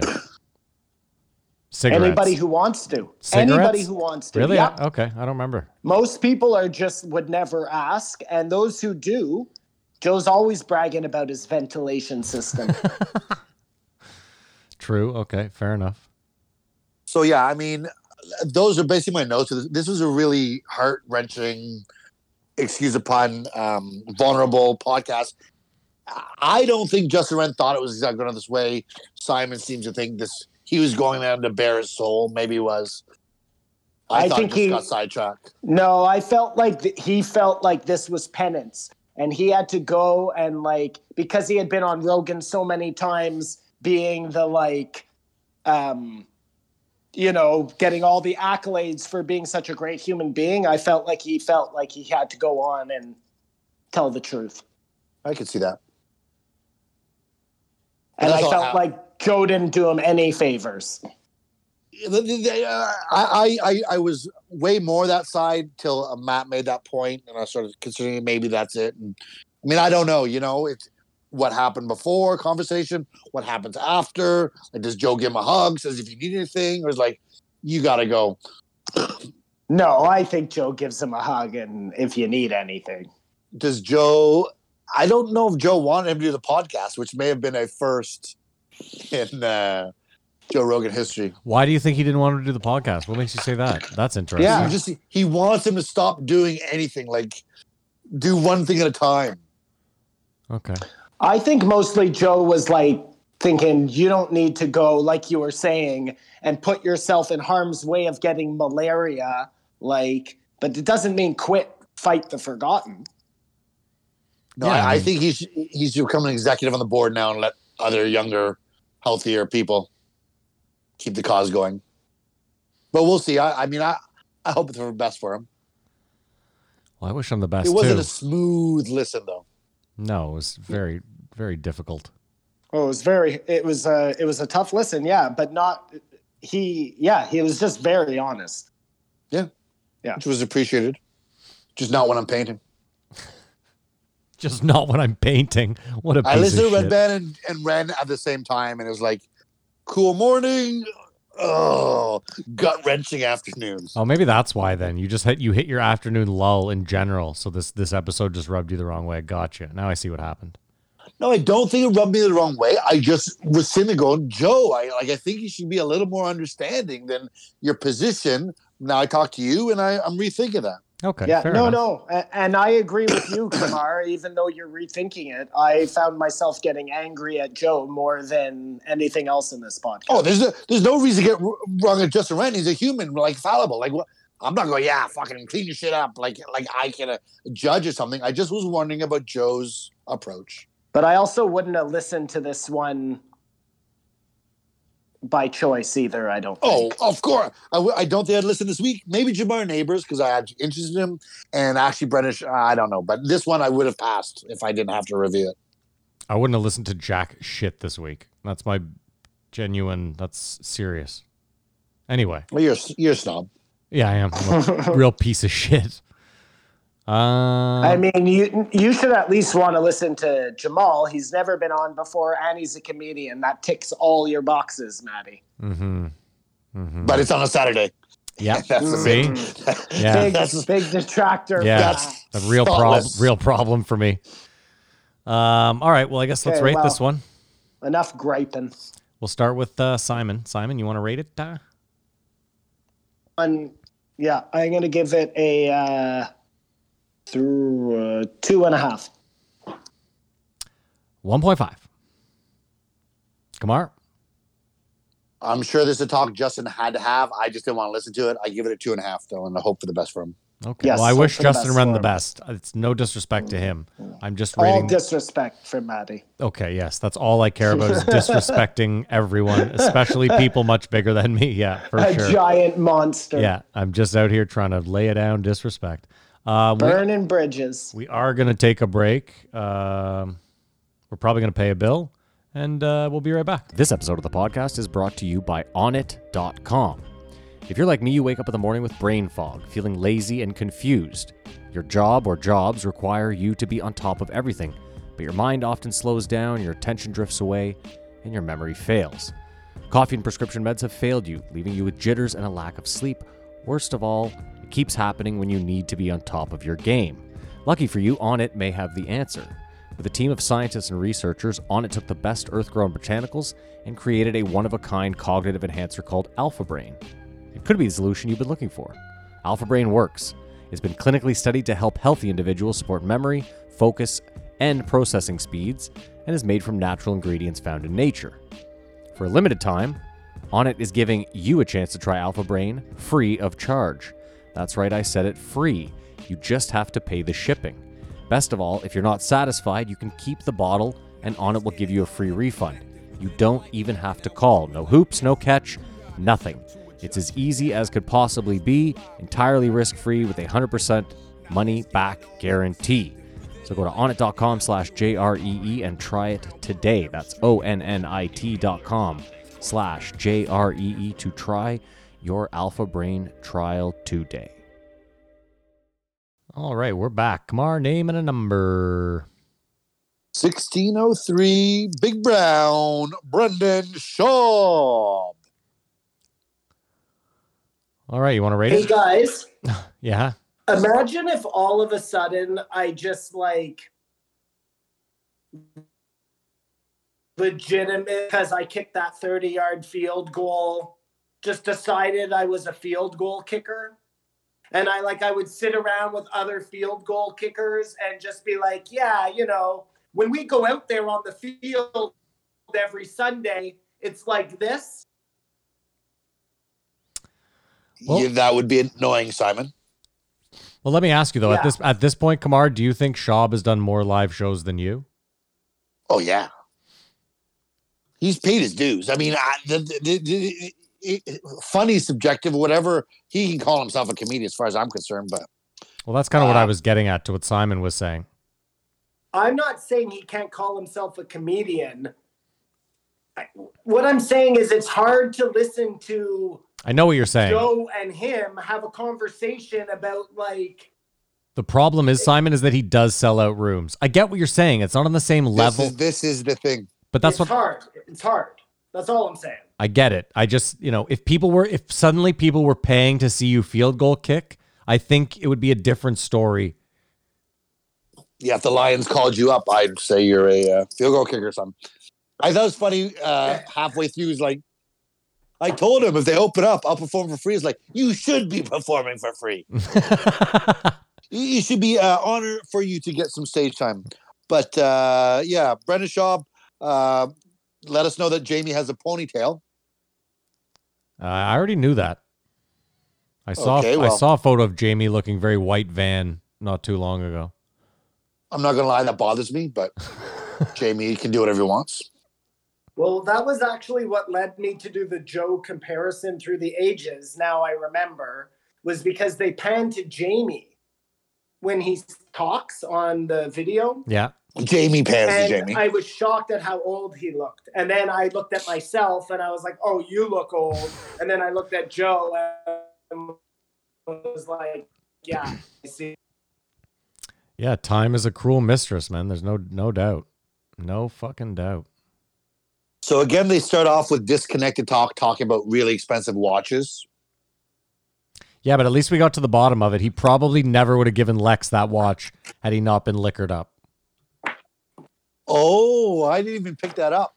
He said he was like, because he asked him, and he was like, "Yeah, you know, I gave Lex my watch." He was like, I, "I don't know, I'd had a bunch to drink." Like that was the first thing out of his mouth. I'd had a bunch to drink, which lets you know that he was like, he definitely got home, and his wife was like, "You gave him a fucking Omega? Like what?" He has uh, giver's remorse. Maybe I don't know. Maybe not. Trust Maybe he's me, o- Omega sent him a replacement out. probably. Yeah, probably.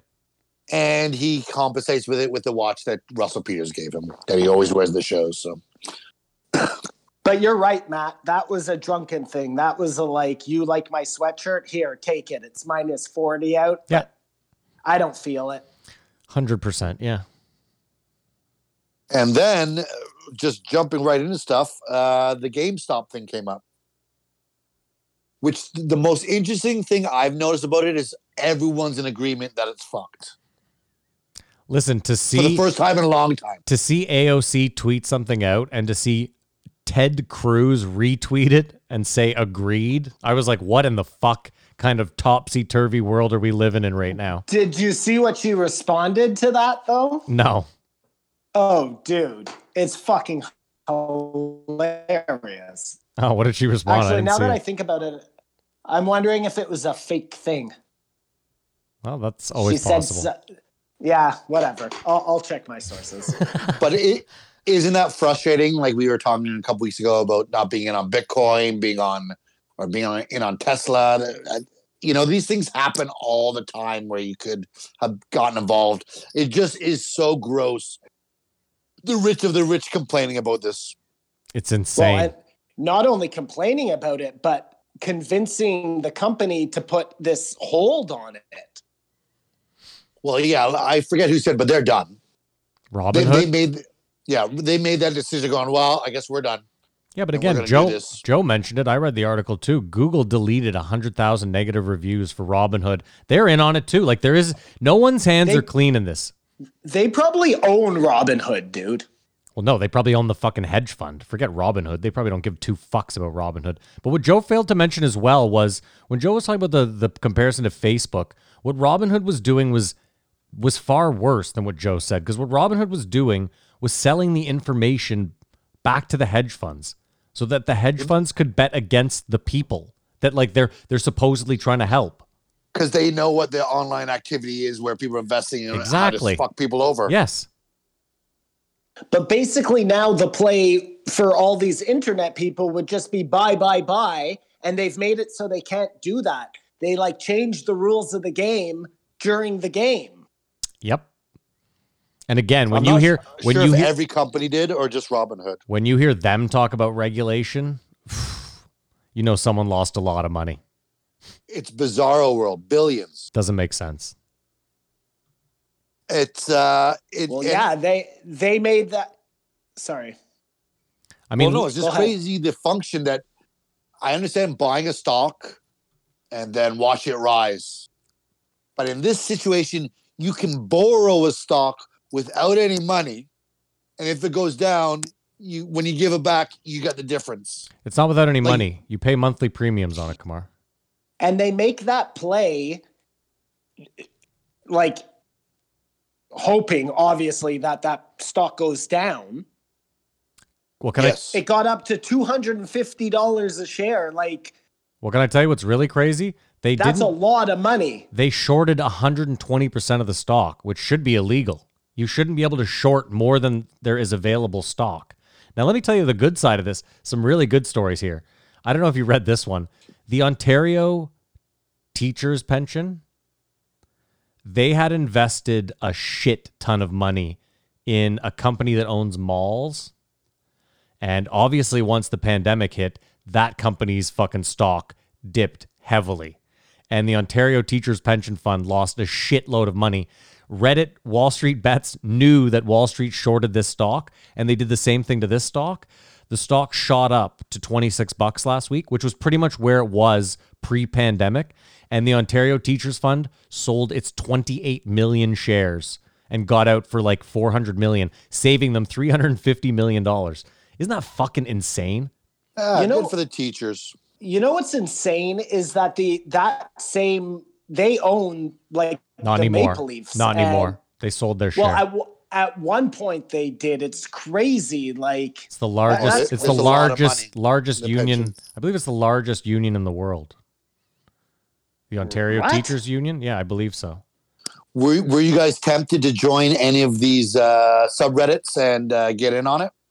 no, No, this I showed learned me my thi- lesson. this showed me that it's all fucking rigged, and that if you're not in on something, you're. It's like that saying in poker: if you sit down at the table and you can't spot the sucker, you're it. I'm I'm happy, like always happy for the underdogs or whatever to stick to the man or whatever. But I was just wondering, is this like some sort of collusion and actually illegal to do this? But I guess it's not. It is. Yes, It it is. is Pump and dump illegal, is definitely illegal. Yes.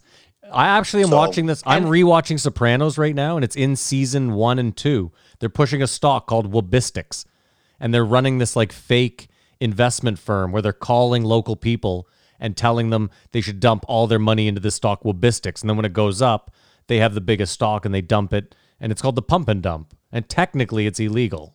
But and I'm and I'm telling you, like them uh not make or making it so people are unable to still buy that stock somewhere along the lines that's illegal as well Oh no, well that's definitely illegal. But Kamara, let me actually tell you. Sorry, this is where it's not illegal. They're not dumping. No one sold their. No one has sold their their massive stake in GameStop yet. That's why it's still up. Well, yeah, if they all sell it, then Then they, it they crashes. lose all the money yeah Well, no, and then Wall Street makes all their money back. and so the, the, po- that's win. it. But the point is, is see, here's the crazy thing: is so the company that had the biggest short lost all their money. They had to get bailed out by another hedge fund. That hedge fund gave them a ton of money, and what did they do with that money? I'm not joking. They re-shorted GameStop. That ze- that same day, they They're, re-shorted they're in for the GameStop, long haul, in for a penny, in for a pound. and then they lost all that money. Like how fucking insane! i thought you were going to say they gave bonuses to their executives Oh, that too. I'm sure that Well, happened. that's coming down the pike once they get once uh, this like the taxpayers bail them out. I'm sh- I'm certain. I'm sure they'll find some argument that like, well, this hedge fund was you know was controlling the four big banks, and without it, that all crumbles. Blah blah blah. Fucking horse shit. I gotta while say we're though, here, while we're here, we're going to do it. Uh, lots of movies are mentioned, but I thought the best movie to be done for the movie game would be The Big Short. What a great movie.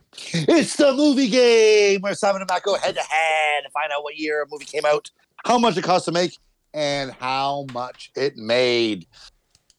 All these movies are made by the same guy, too, eh? Vice, uh, The Big Short, uh, the other guys is all Adam McKay. Yeah, that's Will Ferrell's right hand man. Yeah, and I'm sure this situation right now has got his wheels spinning, and there'll be something coming down the pike. Okay, The Big Short. So I got to get a year here. Yeah, why is Simon not on video? He's covering it. He's getting naked right now. There we go. Okay, cool, cool, cool. i'm here Simon, do you have a year? Ready? i'm i'm here i'm here do you have a year? uh yeah The Big Yeah. Short starring Christian Bale, Steve Carroll, um, Corral. Steve Carell, Brad Pitt, and I can't read my own writing. It's fine. Ryan I have Gosling. I have uh, 2016.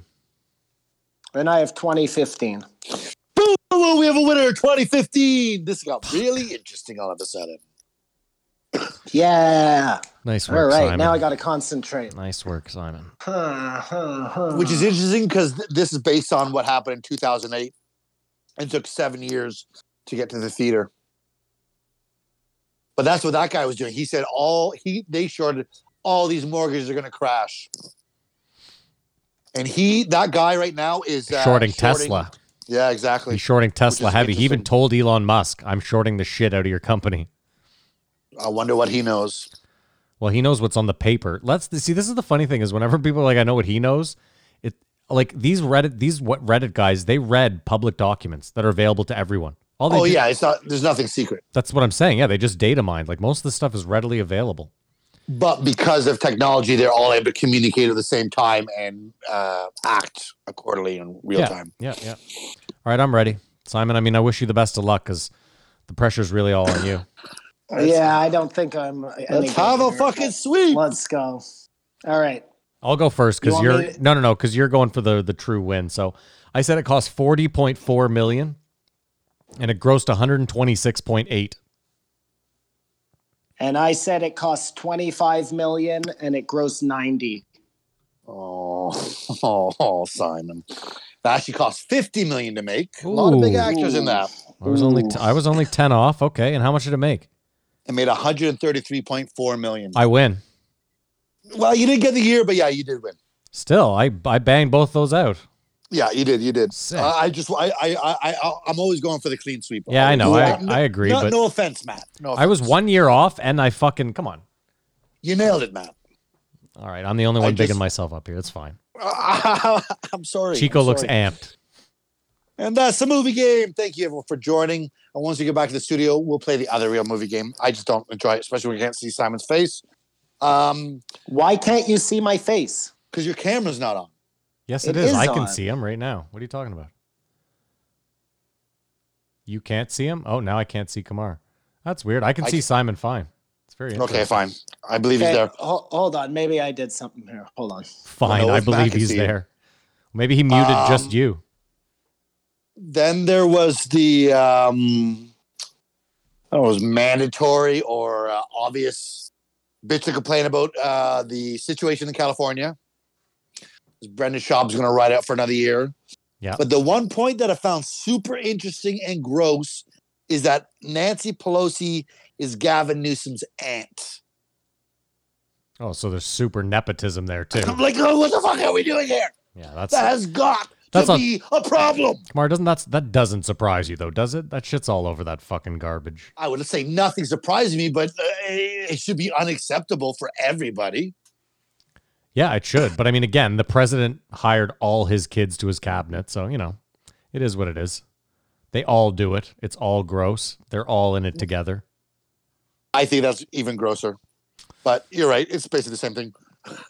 And then at um, during the complaint about California, I feel like Brendan Schaub tried to incite a riot. He- that soundbite, though, right? He says everyone should just rise up and fucking open. I don't know if that's a riot, but yeah, he's definitely just saying if we all break the if we all just break the rules, they're not going to arrest everyone, and he's probably right.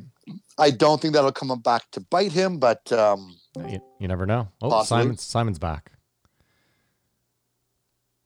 Simon's No. back. Simon, Yeah, I'm back. I'm back. Love your work. Uh, now, Joe is adamant about this, and this has got to be a conspiracy that uh, all the powers that be held shit back, enforced lockdowns longer. Maybe they would have liked to just to fuck Trump. now, take the people out. Agreed. names. It's a conspiracy, right? Agreed. I I, th- I I think there's some of that involved for sure. Not all of it, but some No. of it. No tinfoil hat.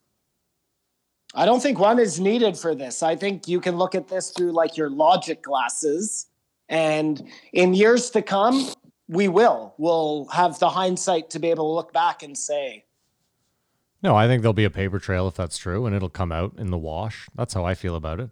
I mean, I No, I think I think some people did that for sure, Kamar, without a doubt. But I don't think I don't think it would have the effect that they would assume it would.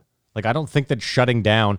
Listen, there's no way that even someone like me, who was like Trump was a fucking idiot, even someone like me would never be like, "Well, the economy tanked because of Trump." I mean, it was a fucking pan, a global pandemic. Every economy was going to tank. So there's no one really like I would never blame him for that. No, and I don't think a logical person would. But I'm off. the I think it was it was people.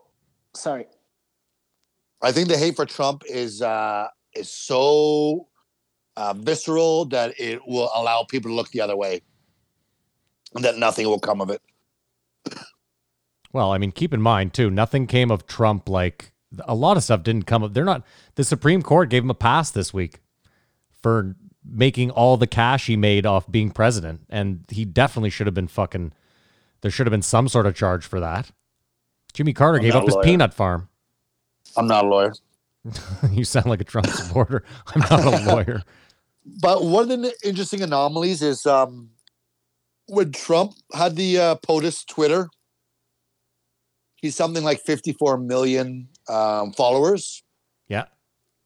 And now there's a Trump archive account because he's not on Twitter, but his archive of all the tweets he did before he got taken down, it has 45 million followers. That's crazy.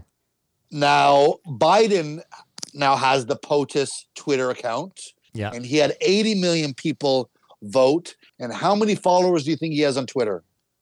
I don't know. Seven million. Exactly.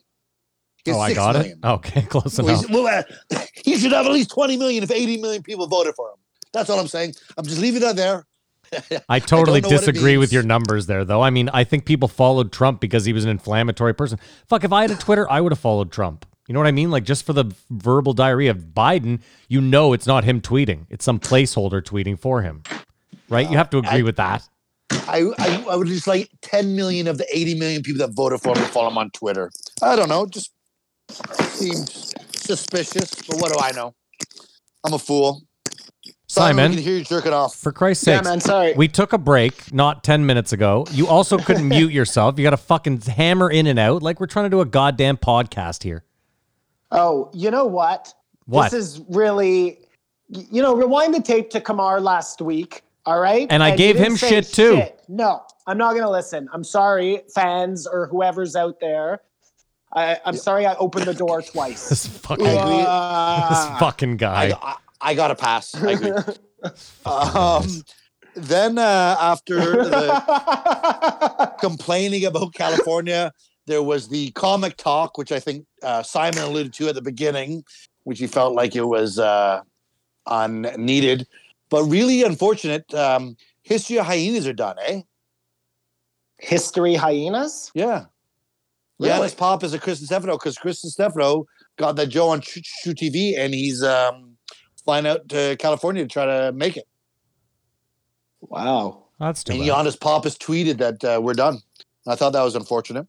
Yeah, I really like those guys. That sucks. I mean, good for Distefano, though, trying to make it. I mean, yeah, Chrissy's Isn't trying to get pod- paid. Chrissy's trying to get Isn't paid. podcasts making it, and this is kind of going backwards.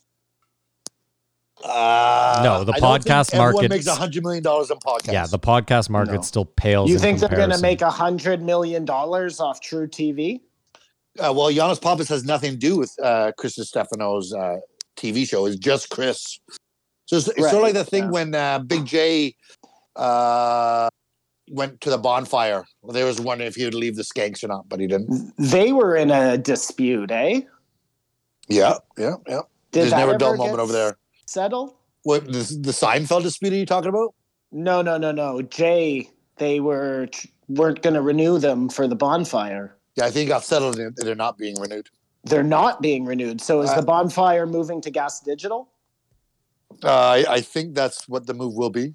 Uh, I, I don't think it's been completely resolved. That's cool, man. Uh, that'll be way better It will be cool, less corporate us, control. anyways. Yeah, because that's a good show if they could like take the chains off. You know, Dan Yes. Soder really funny. Very funny, great impressionist. Yeah. Um, And this all led into fight talk. The only thing I thought was interesting was uh, Jake Paul versus Ben Askren. So, what do we all think? Let's hear it. Wow. All right.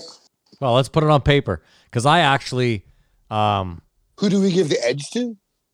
no. Who do you think's going to win? What do you mean give an edge I to? think- We're picking winners I here. think Jake Paul is going to win. I agree. We agree. But it's just it's only because it's Ben Askren. Like I think if you took kind of a different wrestler slash UFC guy, I just think Ben Askren like I don't know. I will He- say he this did though. his I- hold on, I will say this, and I think this is an important distinction.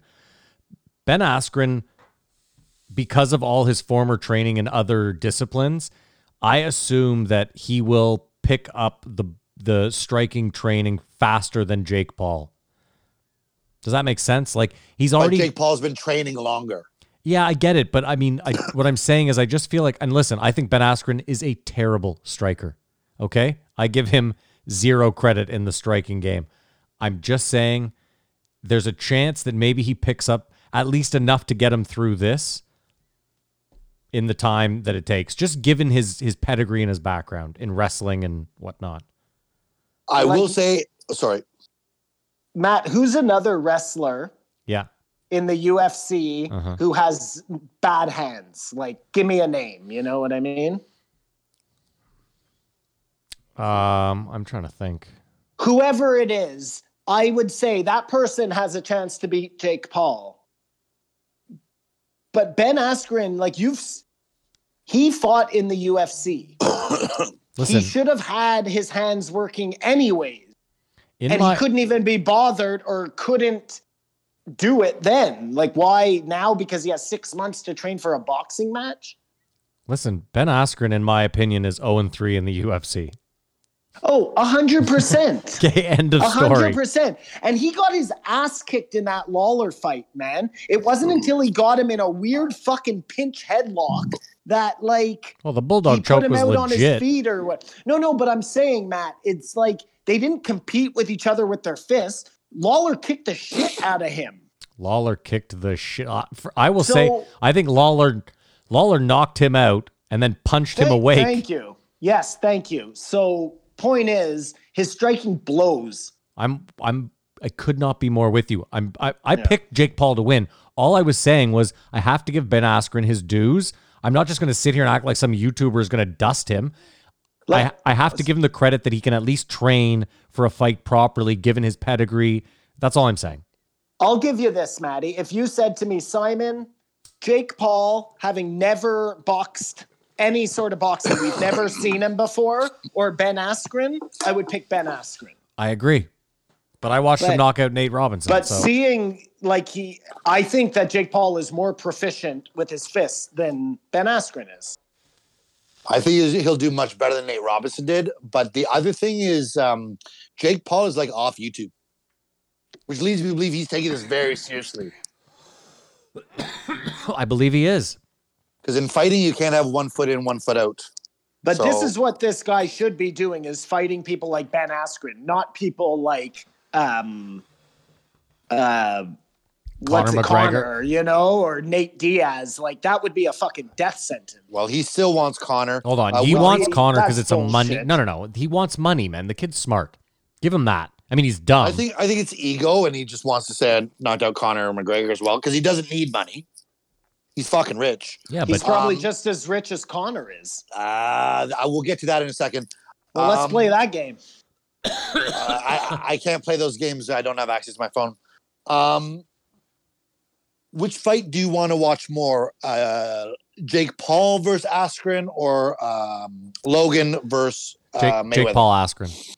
Askren. Interesting. The other fight seems like really, I, I don't know. I, I mean, maybe if he knocks him out, that would be such an incredible story that it would be worth watching. But But you think the Askren uh, Jake fight will be more entertaining? I think it'll be more uh, competitive. Okay. First of all, like, what shit can um, Logan Paul talk pre-fight? None. He's fighting a, a, a pretty much undefeated boxer, right? He he has been trying to make fun of uh, Floyd's um, ability to read. Okay, he's been And do trying th- to. Do you think that there are things that is it Jake who's who, Logan who's fighting Mayweather? Logan Paul is fighting Mayweather. Yeah. Do you think that there are things that L- Logan Paul is going to bring to that fight that Mayweather hasn't seen before? No. There are like legitimate fighters out there who can't touch Mayweather. Like legitimately. Well, what I actually, Can- Simon, what I was gonna what, hit him in the face. what I was gonna say is for the first time ever, he's gonna see the lack of hunger in a payday in someone's eyes, right? Like everyone that fought him before was like, if I can actually beat this guy, then I'm the top dog, and I start to get really fucking paid. Whereas, like you said, Logan Paul's like, I'm already super fucking rich. Like Logan Paul's arguably richer than ninety percent So of the boxers that fucking Floyd His Mayweather ever motivation fought. is to knock out uh, Floyd Mayweather and become a legend, Does- not make money. Yeah. Does that make him more dangerous or less dangerous? I think so. You think No, it makes him more dangerous? I, I think, think, it makes money's them, a horrible motivator. Really. But it's not so. just money for those guys. Like you're doing them a disservice. They're becoming the champ. That's what they've trained their whole lives to do is to get to the pinnacle of this sport. Yeah, the money comes with it, but you're the champ. But I, I just think the money's secondary. The respect is everything they want. I, I agree. I think respect matters a great deal, but I think you'd be kidding yourself to think that these guys aren't in it for the money as well. They're prize fighters. That's But not, again, I, I'm just going back to whether that makes Logan Paul more or less dangerous. You know, like does the fact that he has not like I don't know. It's interesting. it is, yeah. It is interesting that it didn't get enough pre-buy, so it's been pushed back. But hopefully, it'll still happen because I think it was supposed to happen right now. Um, when Brendan Schaub's on, there's always a lot of name dropping, but it was a cool story that uh, Theo Von's good friends with Dustin Poirier, and he texted Brendan Schaub after the fight, "Pay Theo." I saw that actually on uh, on Reddit or Instagram. I can't remember. I mean, that's not really name dropping to me, Kay, because Schaub is a former UFC guy. So when a UFC guy gets in touch with them, you know, I know it isn't name dropping, but it's still name dropping to me. I mean, he's not. He's just talking about people who knows, but it sounds name dropping. You know, that's always been an issue with me. Um, then there was uh, a bunch of steroid worship. Schaub stopped doing the uh, steroids because he didn't want to get fat. But turns out it was probably the whiskey that was making him fat. Yeah, uh-huh. could have been both. I'm sure it was probably just the steroids. But go on. Well, no, it's just it's just this is the most blatant. Just I do it all. I you, you know we always allude to it, and he doesn't hide away from it. But he's he, he's uh, clearly on uh, steroids, and I hope it's not affecting him um, mentally anyway because he's doing it, you know, by the book and with a doctor supervision versus in the back alley of a gym or whatever. Because there are lots of issues with people who use steroids and have problems. I just think that steroids is the wrong word for what Joe does. Because look, he's doing something to improve his health.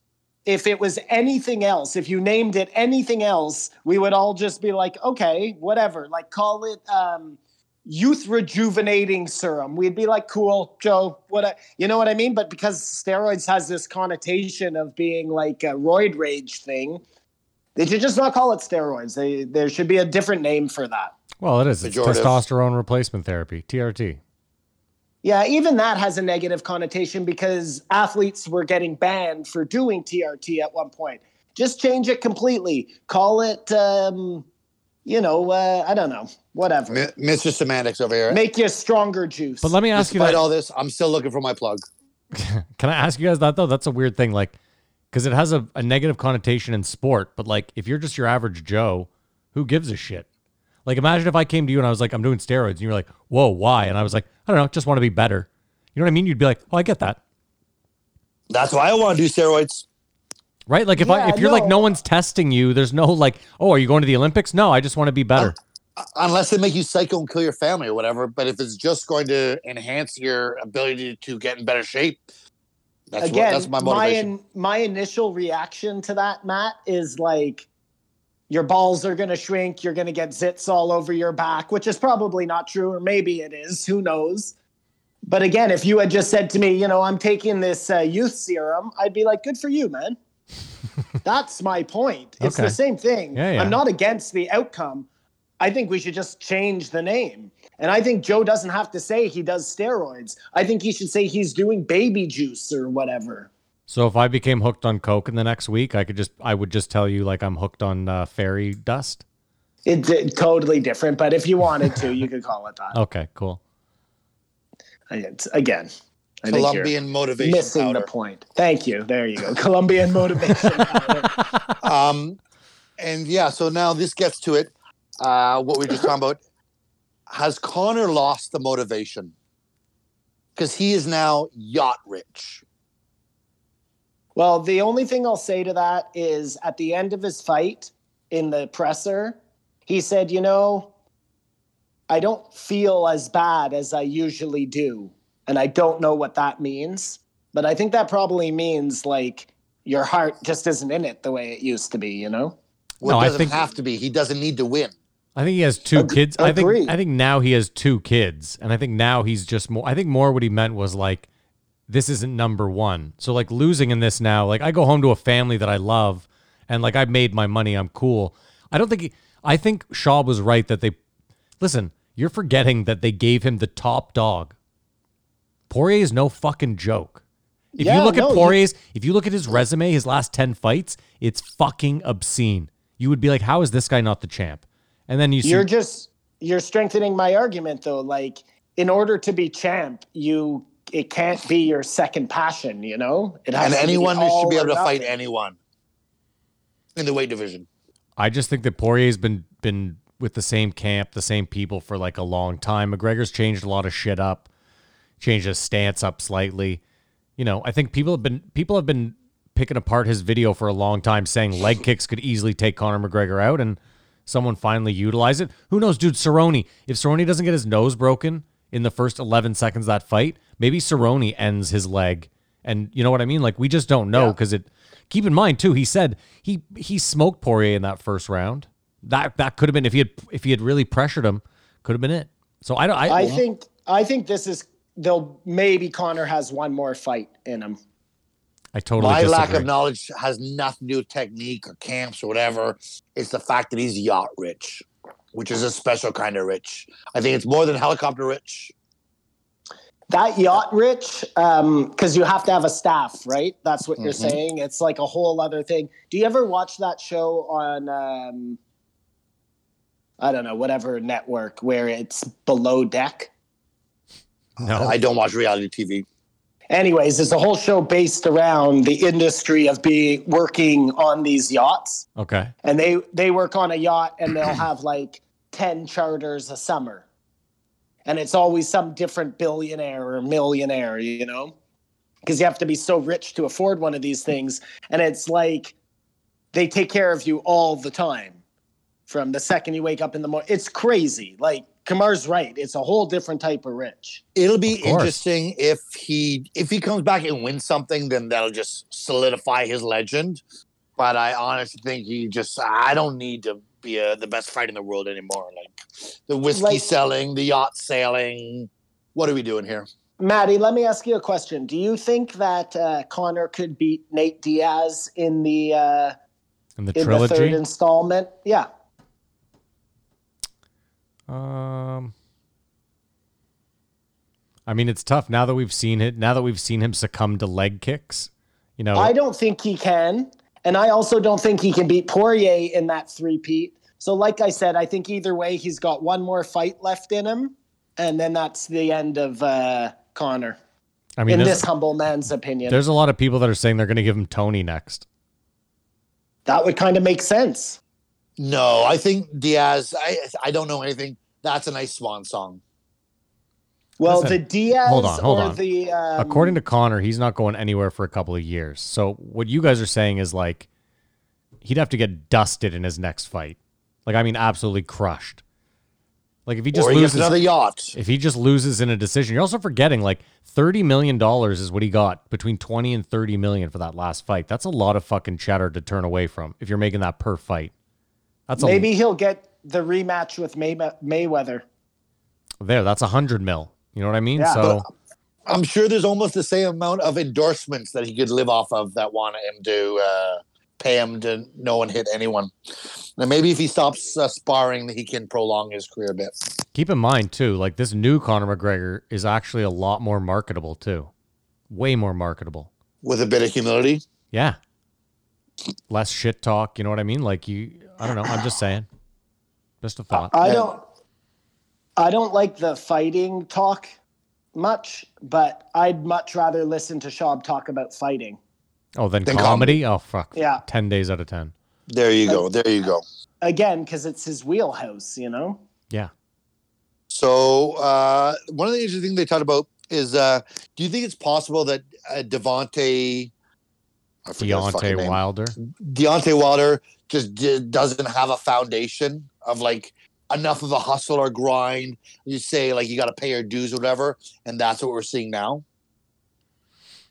Like he can't handle the adversity because he he just happened to be so gifted and got through. Well, I mean, he's lost one fight, so Yeah, Two. but he, he's making excuses. He's he's like he's just not acting like he's been there before. what two fights? hasn't. What two fights? fight, Yeah. No, no, because it was a draw. That's what Yeah, I'm saying. right, Yeah, so he's lost Yeah. one fight. I mean, it's tough. And he's fight. He fought, you know, a guy that was a belt holder. So I don't know if I'm there yet, Kamar. If he loses his next three fights, like if guys are just figuring him out now, then I'd agree with you. But listen, he got through on his power. We all know that he didn't have a lot of technique. He was all power. If he can power, Matt, go ahead. sorry, go ahead. No, no. I, Matt makes a good point though, because look, if his only loss of his career is to Tyson Fury, and he goes on to now win a bunch more fights. I mean, that's Tyson Fury is an amazing fighter. Everybody's got to lose at some point. But if he doesn't, then yeah, he didn't have a, enough foundation and uh, enough adversity to handle it. But like if Matt said, if the next guy he fights pushes him backwards and wins, because that's what Tyson did, then yeah, the guy, you know, they found his weakness and he couldn't adjust. But imagine he comes in next and or fights Tyson again and has better footwork and figures out his distance and like I really think he could wipe the floor with Tyson.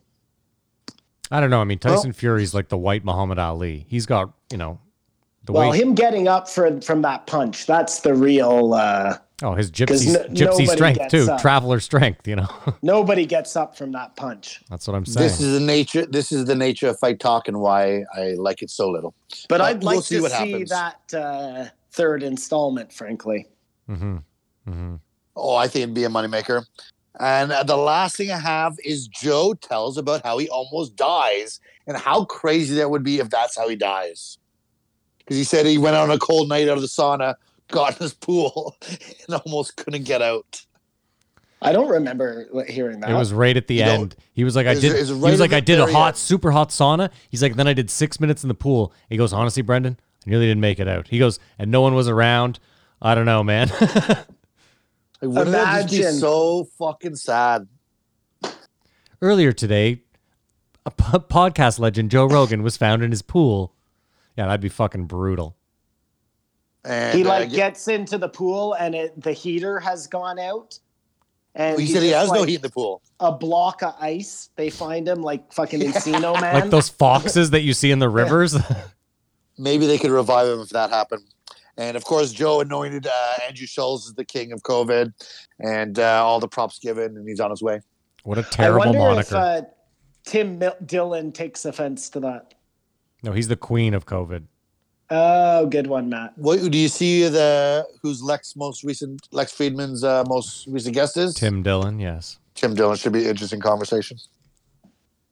And then there's a bunch of COVID talk and la la la, la and uh, yeah, that's Brendan Schaub. Oh, the biggest glaring thing though, if ever there was a chance that Brian would be talked about, this was it, and it's now gone.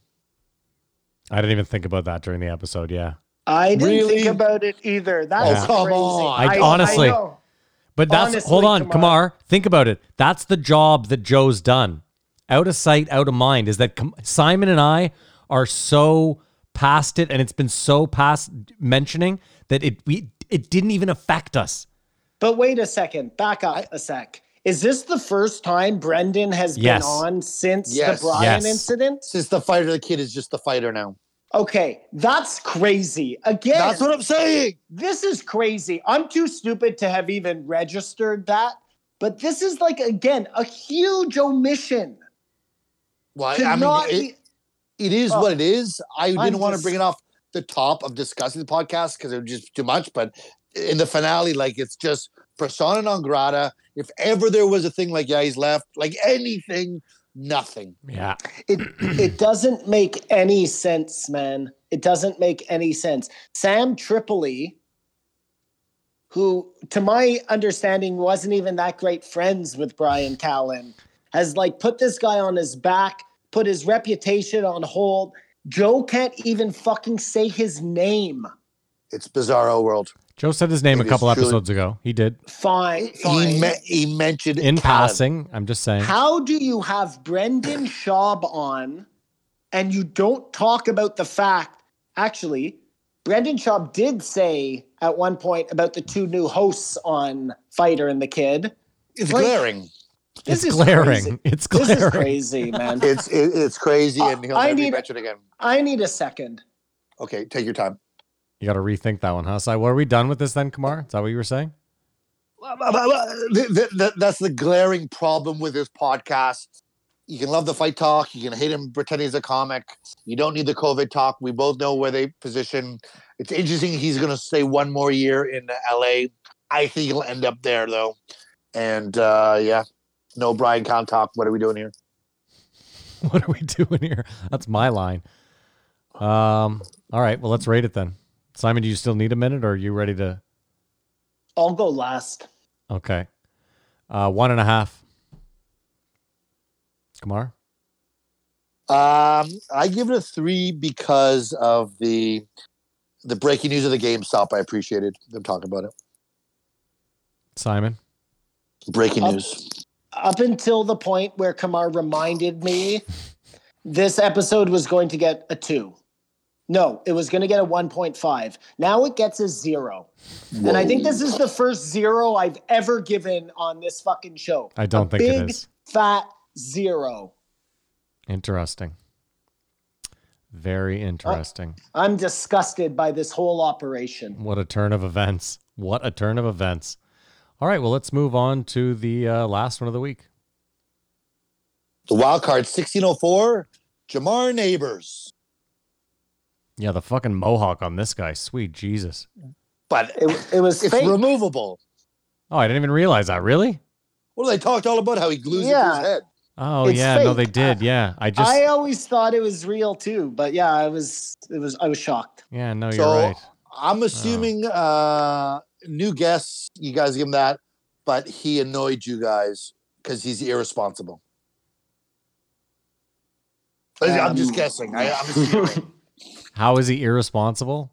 well, he's having the super spreader illegal shows in his apartment, and he's like, "Fuck it." I mean, again, he can do what the fuck he wants. What do you want me to say here? Okay, okay, uh, so the, uh, I, I'm happy with that. Um, I really like that because he's part of the wave of roast battle. Yeah. Yeah. which, like they said, no, it doesn't translate. Uh, crazy hype men just ah, screaming or running up on the internet or whatever. But um, I only knew Jeremiah Watkins, so it was nice to see this guy's personality, and I really like him because he's so fucking silly and just ridiculous. What do you think of the wave though? Like you've watched roast battles? Yeah, it doesn't. It's not as exciting when you're watching it, but if you're in the room, the whole thing I think just complements the and takes away because, like he said, they say some really harsh shit, and these guys cheering both sides. It sort of makes it. It's all for fun.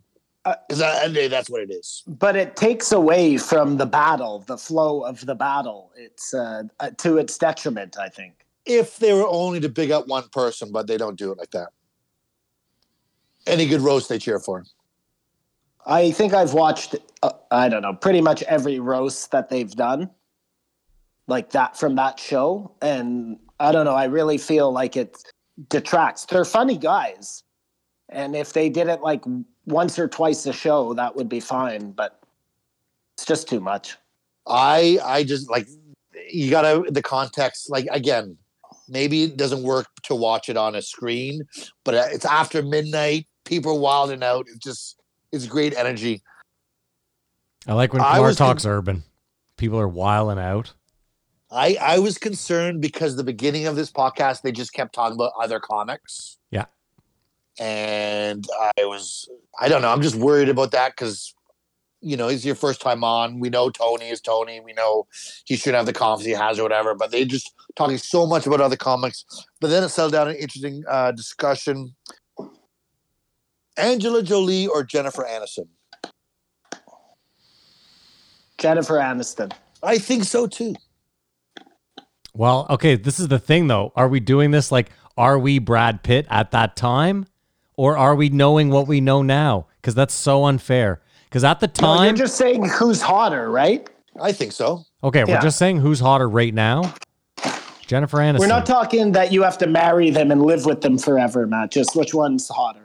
well, no, cuz right now it's definitely Jennifer Aniston aged like a fine wine. No, no. At the time, who was hotter? At the time it was Angelina Jolie.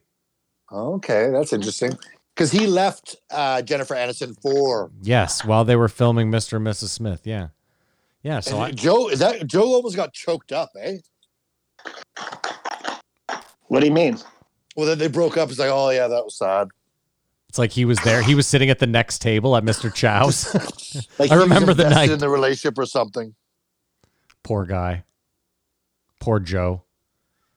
And uh, then um, I, I'm very interesting that um, I thought Joe was going to be like, you shouldn't be fighting or any, anything because of what he said uh, to Brian.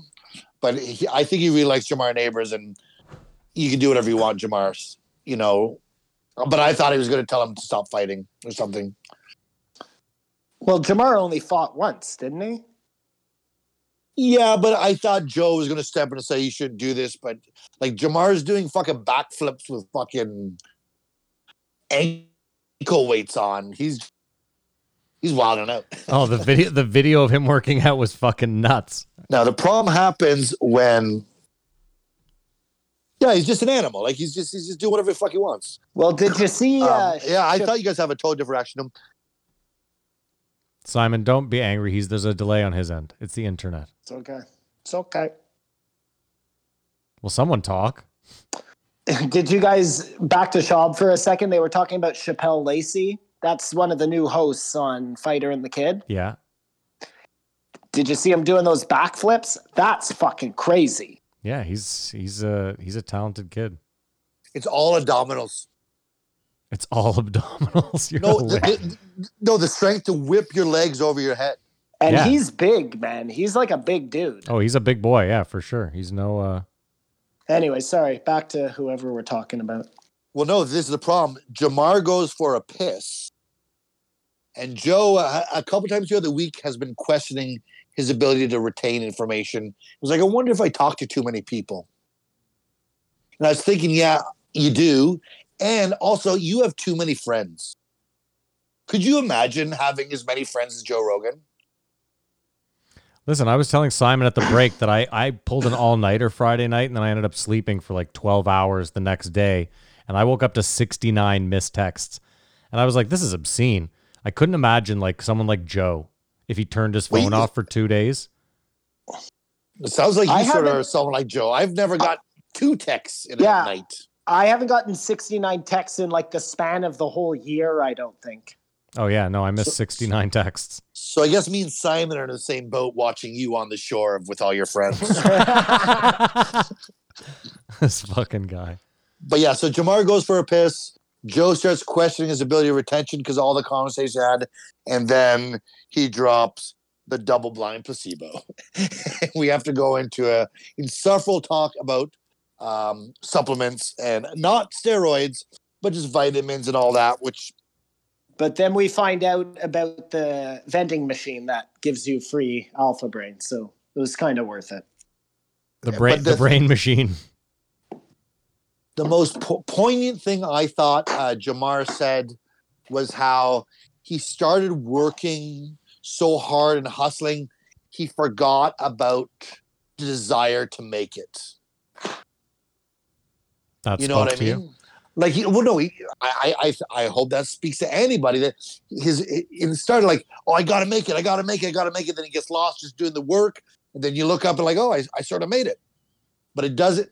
Focusing on the prize doesn't get you there.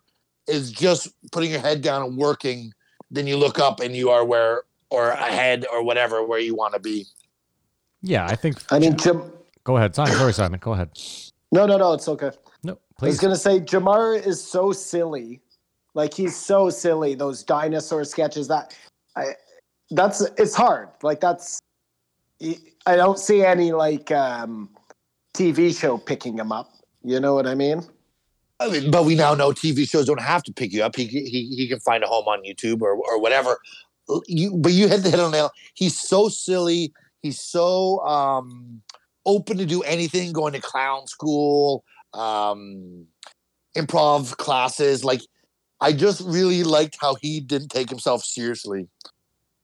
And it's comedy, so I think that's very important to remember. Well, he he definitely doesn't take himself seriously. He has a fake mohawk that he wears every second day. Like Touche. I know a lot of comics that take themselves very seriously, and it's none of my business to like. But I, I'm sure that's what's holding them back. You've got to be in it for fun at the end of the day. Yeah. I mean, I think anything that you chase, I think anything you get into to chase fame for, you're almost never going to make it. You got to get in it because it's something that you just really enjoy doing, or you're never going to to- be. Go ahead. No, sorry, sorry, sorry.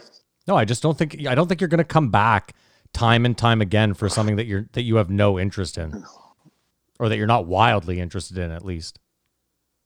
And this this this bleeds back into when it's time for fighters maybe to hang up the um, the gloves or walk away from the cage or whatever analogy you want to make it. Mm-hmm.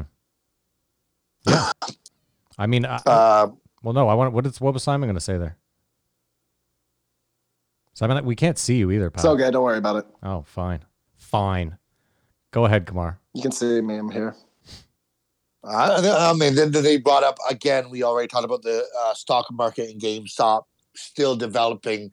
It'll be just very interesting if um, if regulations come. I mean, maybe not storm the Capitol, but it, hopefully that could be a unifying thing because all you see is how divided um, America is. Maybe they can unify to say "fuck you, Wall Street," you big hedge funds. Yeah, I mean, it'll be interesting to see uh, to see what happens for sure. I have a feeling. I mean, again, they're occupying Wall Street as we speak, but I don't think it's going to do much, and I don't think. Uh, I think they're going to regulate the shit out of this and figure a way out. You know, again, Bi- don't forget Biden's number one chick there, the her minister of finance or whatever. She took eight hundred grand from Citadel, so this thing goes deep, and I, I don't know. And I After, would sorry. no no go. After everything we've seen this year, um, Occupation Wall Street seems like a fucking joke. Well, it was. No, I but that was like a big deal when it happened. People were camping out, you know. Yeah. It felt like This something was year we've- happening. We've seen riots, and you know. No, you're right. I'm gonna I'm gonna circle back to my big point is all this stuff is gonna be swept away because people are just relieved they don't have to deal with Donald Trump. No, I disagree though. I'm telling you this this is coming from all sides. A lot of people are angry about this and like I said, I I don't think there's a way to sweep this under the rug. This might actually be the thing that that breaks America's back where they actually have like class warfare. You think it's break, and I think bring it together. So hopefully something happens. I mean, I hope it brings it together. I hope everyone can come together and see that like you're we're all getting fucked by these massive fucking hedge fund dickheads. And it's funny because Bernie was Bernie was fighting against exactly this shit. And that one-eyed prick came on and was like, "You can't do that. You'll break Wall Street. Fuck you." Well, keep your eyes open, folks, because right around now they'd love to take your mind off this shit with something else. With some aliens. You got it, baby. I think the only thing that could heal the country is everyone gets to watch Hamilton. Well, don't forget too, Biden pushed through some wild fucking um like gender equality shit this week that I believe is like a big smokescreen for this whole Wall Street bets thing because it's got some people fucking pissed. Like gender neutral bathrooms at high schools. There's a bunch of teachers that have come forward and they're like, "This is just a terrible idea. Like you cannot do this." Well, lots of people have said they joked about it in the Schaub podcast about the appointment of the head of health is a transgender person. And people are concerned, especially in the middle of a pandemic. Is this because that's the best qualified person, or are you trying to sa- satisfy a de- demographic? Mhm. And if it's not the most qualified person, then they're fucked. What demographic this- are you satisfying? The one percent of people that are transgender? That seems The progressive desire, whatever. I don't no, know. it's But you understand the point I'm making. yeah. in the middle of a pandemic, you have to be appointing the most qualified person, not the person you think will appear optically as the most open-minded um, administration. Couldn't agree more. Couldn't agree more. So we'll see how that plays out. But it seems like they're they're dispensing like a million and a half vaccines a day there or something now. Like, looks like Yeah. they're going to be fine. we're doing like 27. a week. Twenty-seven. so I was waiting for the comma not after not 100, Yeah. not 1,000, Just 27, 27. a day. 27, period. We're vaccinating people in the double digits. But Just um, fucking ridiculous. What a talk about an inept government. It's pretty bad. I think the, the craziest thing is how uh, Joe might single handedly reorganize the comedy setup in America, where it was New York and LA. And now, if, if New York recovers, it'll be New York and Austin, Well, I was thinking or this, the this- three. I was thinking this this morning, Kamar. Um, Joe Rogan has more draw to comedians than Hollywood does. Yes, he has more to offer them than uh, uh, auditions for pilots and whatnot. For Well, sure. I mean, we'll, we'll see. We'll see what the Exodus is like, Matt. I see your. Well, what you're I was not agreeing, Well, no, but- Simon. I was just no. I wasn't d- in disagreement. I was just thinking in my head. It depends what end game that comedian has. I guess. You know what I mean? Like if you if you're looking for the best spot at a comedy spot, or you're just looking to to stand to get your stand up career, I agree with you 100. percent I think if you're looking to move into that movie, um, TV world, maybe it's not. Maybe it's not. I just don't know. But you're probably Yeah. Well, dep- well, it- well it- time will tell, I guess. yeah, it depends when LA comes back. Like uh, Brendan Schaub says, if they don't come back in the next year, he's leaving. It, but it just seems like comics want to be with comics, and um, you know the thing that hurts me the most is like all of Canada is locked down. There isn't some place uh, as a comic you could go and keep working, whereas America, with all the different regulations here and there, they've just all sort of gone like rats to cheese where they can still work. You know what I mean? Whether it's irresponsible or not, uh, to keep their craft going, to support themselves. So I mean, If I, I, I envy that opportunity. If Regina was open right now, Kamar, would you go and work there? That's a weird example because that's like saying uh, if Montana was open, would comics go there? But um, I don't have the means to do that. I just, I, I just, I, I listen enviously that there are opportunities that going on or whatever. It's just the weirdest thing. Like people live their whole life in a warm climate to a cold climate. You know what I mean? At the same time, people are doing comedy. People are just there's no place to do it. People are eating at restaurants. People are not. It's just it's a weird fracture we're in right now. Yeah, I mean, I, I agree with you. I oh, go ahead. Sorry. No, no, no. I I, I, I- finished my point. If you guys wanted to add to it, or No, it's fine. and then there was there was a strange point where Jamar goes, "My stepdad died of AIDS," Yeah, and we joked about it. But wait a second, this is something to unpack for He's- sure. He said it so casually and and like just in passing. yeah, he, you know, He said, I think he said, I think my stepdad died of AIDS too, which was, was- even was weirder. Well, it was, they were just talking about how Fauci said the whole world was going to die of AIDS, and then he had had his two cents. But I thought it was that in itself could have been a crazy story. Not that he has to air that out or talk about it, but it just it made my ears perk up and then move on because then he asked Joe the ultimate question: Are you going to get the vaccine? And Joe said no. Whereas every other episode, Joe's been uh, we'll see how it develops, but I I think he's been no the whole time, but didn't want to seem like an anti-vaxer. We'll let Simon go first, but I have something to say too. Go ahead, Simon. Um, no, I'm going to do that from now on to avoid cutting anybody off. Um, Joe just needs to have one of his friends not deal with the virus well, Yeah. and he'll change his tune. The thing is, everybody he knows who's gotten it in the last little while, no problems. Yeah, they've come out on top.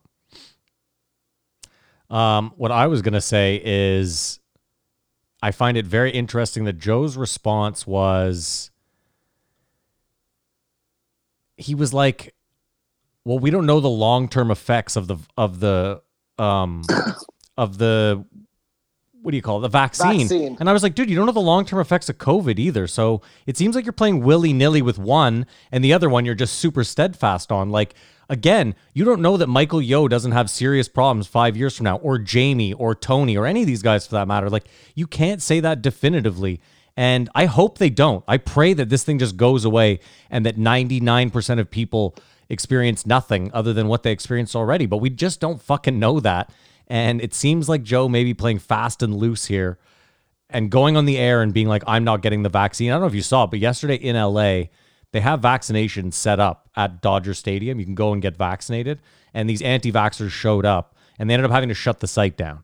So that's not great when, like, you know what I mean? When, I don't know, when Wall Street bets the opposite of them shuts down a fucking anti vax thing in, in LA. You know, I don't know. Well, we're fortunate here right now that it's February and we're locked down by the weather more than anything else. Um, I wonder what we'd be like if it was the middle of August right now. but um, it's different strokes for different folks. Go ahead, Simon. Um, I have no problem with Joe taking the vaccine or not taking the vaccine, but he has a huge platform. Yeah, you don't have to say it. Just fucking And do you. Just do whatever you're gonna do. But this, he does. I maybe he does realize, but when he makes these off the cuff comments, he's like propagating a stance that somebody's gonna take out there. I mean, listen, I'm And all. this- hold on, I'm all for Joe being like, you know, open and listen. I, I get it. He's always been like, I'm open and I'm going to tell the truth and this and that. That's fine. I'll say this, Simon. Imagine if he goes on and this guy asks the question, "Yo, are you going to get vaccinated?" And Joe says, "I'd rather not answer that question." We're all going to immediately assume Joe's not getting it anyway. So there's really no right or wrong. You know, I, I get it. You're just saying, why not just say yes and move the fuck on, whether you're getting it or not, right? Oh, we lost Simon. He's frozen. Oh, there, he's back. I'm back. I'm back, but I missed everything you said. None of it was important. Just give me the cliff notes. oh, just that oh, I oh, I can't. I was saying that if Joe says if this guy asks him, "Hey, are you getting the vaccine?" and Joe says, "I'd rather not answer that question," we're all then going to assume, well, obviously he's not getting it, so he's kind of fucked if he does and fucked if he doesn't, right? He Yeah, kind of just fair has to be honest. Fair enough. I- My only point, sorry, is that he uh, will talk uh, candidly and will say forthright about this, but he won't mention Brian Callen.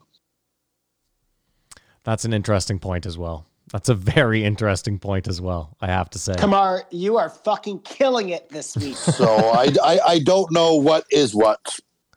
Oh, that's an astute point. You're right. If you hadn't have disagreed with me about the X Factor, we'd be batting a thousand here. Oh, shame on me. Anyways, yeah, no, I see your point, Maddie, and you're right. It's a real fucking uh, catch 22. But I don't know. I just, it's like every week he he's just blowing in a different direction, and it it's confusing. I agree. But that's humans, and I get it because every week I blow in a different direction. Yeah. I just, uh, you know, That's why I was trying to give him the benefit of the doubt. I, I get it. It's tough that he has this big platform. You could argue that he didn't want it. Um, yeah, well, a hundred million or five hundred million from Spotify. You got responsibility now, I feel you. I'm just. Roseanne. I feel you, Simon. What else you got, Uh, when Kamar? we, well, no, no, that's it. When- Um, no, I, I love Jamar Neighbors, and I thought it was a great listen, and I, I really love his energy. It's refreshing. But uh, when we started this podcast, you guys had a your hearts uh, set on a road trip to uh, Los Angeles, California. Do you guys think uh, if you could your destination now has changed to Austin, Texas? Can we do both? Do whatever you want. Well, yeah, that would be the thing. Drive to LA and then just dip down into uh, Austin, I guess. Yeah, that works. Yeah. What you said. Is there a- anyone in LA to go see now, though? That's what I'm wondering.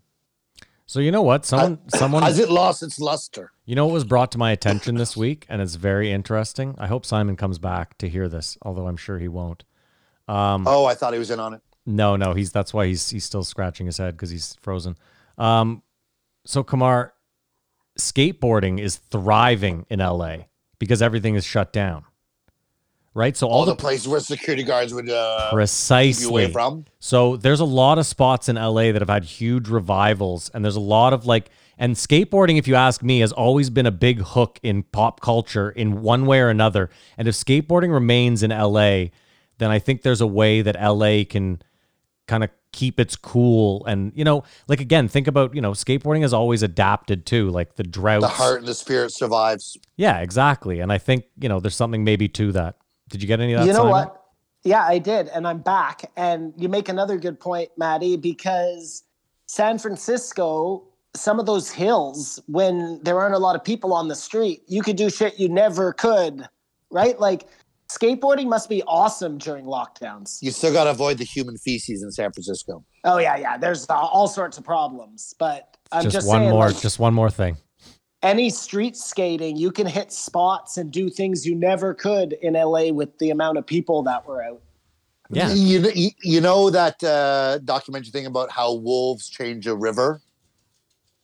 no i've never seen that You never saw that? How like the wolves came in and the animals changed and they made the, the river change? It'd be cool if you had the means to do a deep dive into that and maybe you have a documentary on how skateboarding saved LA.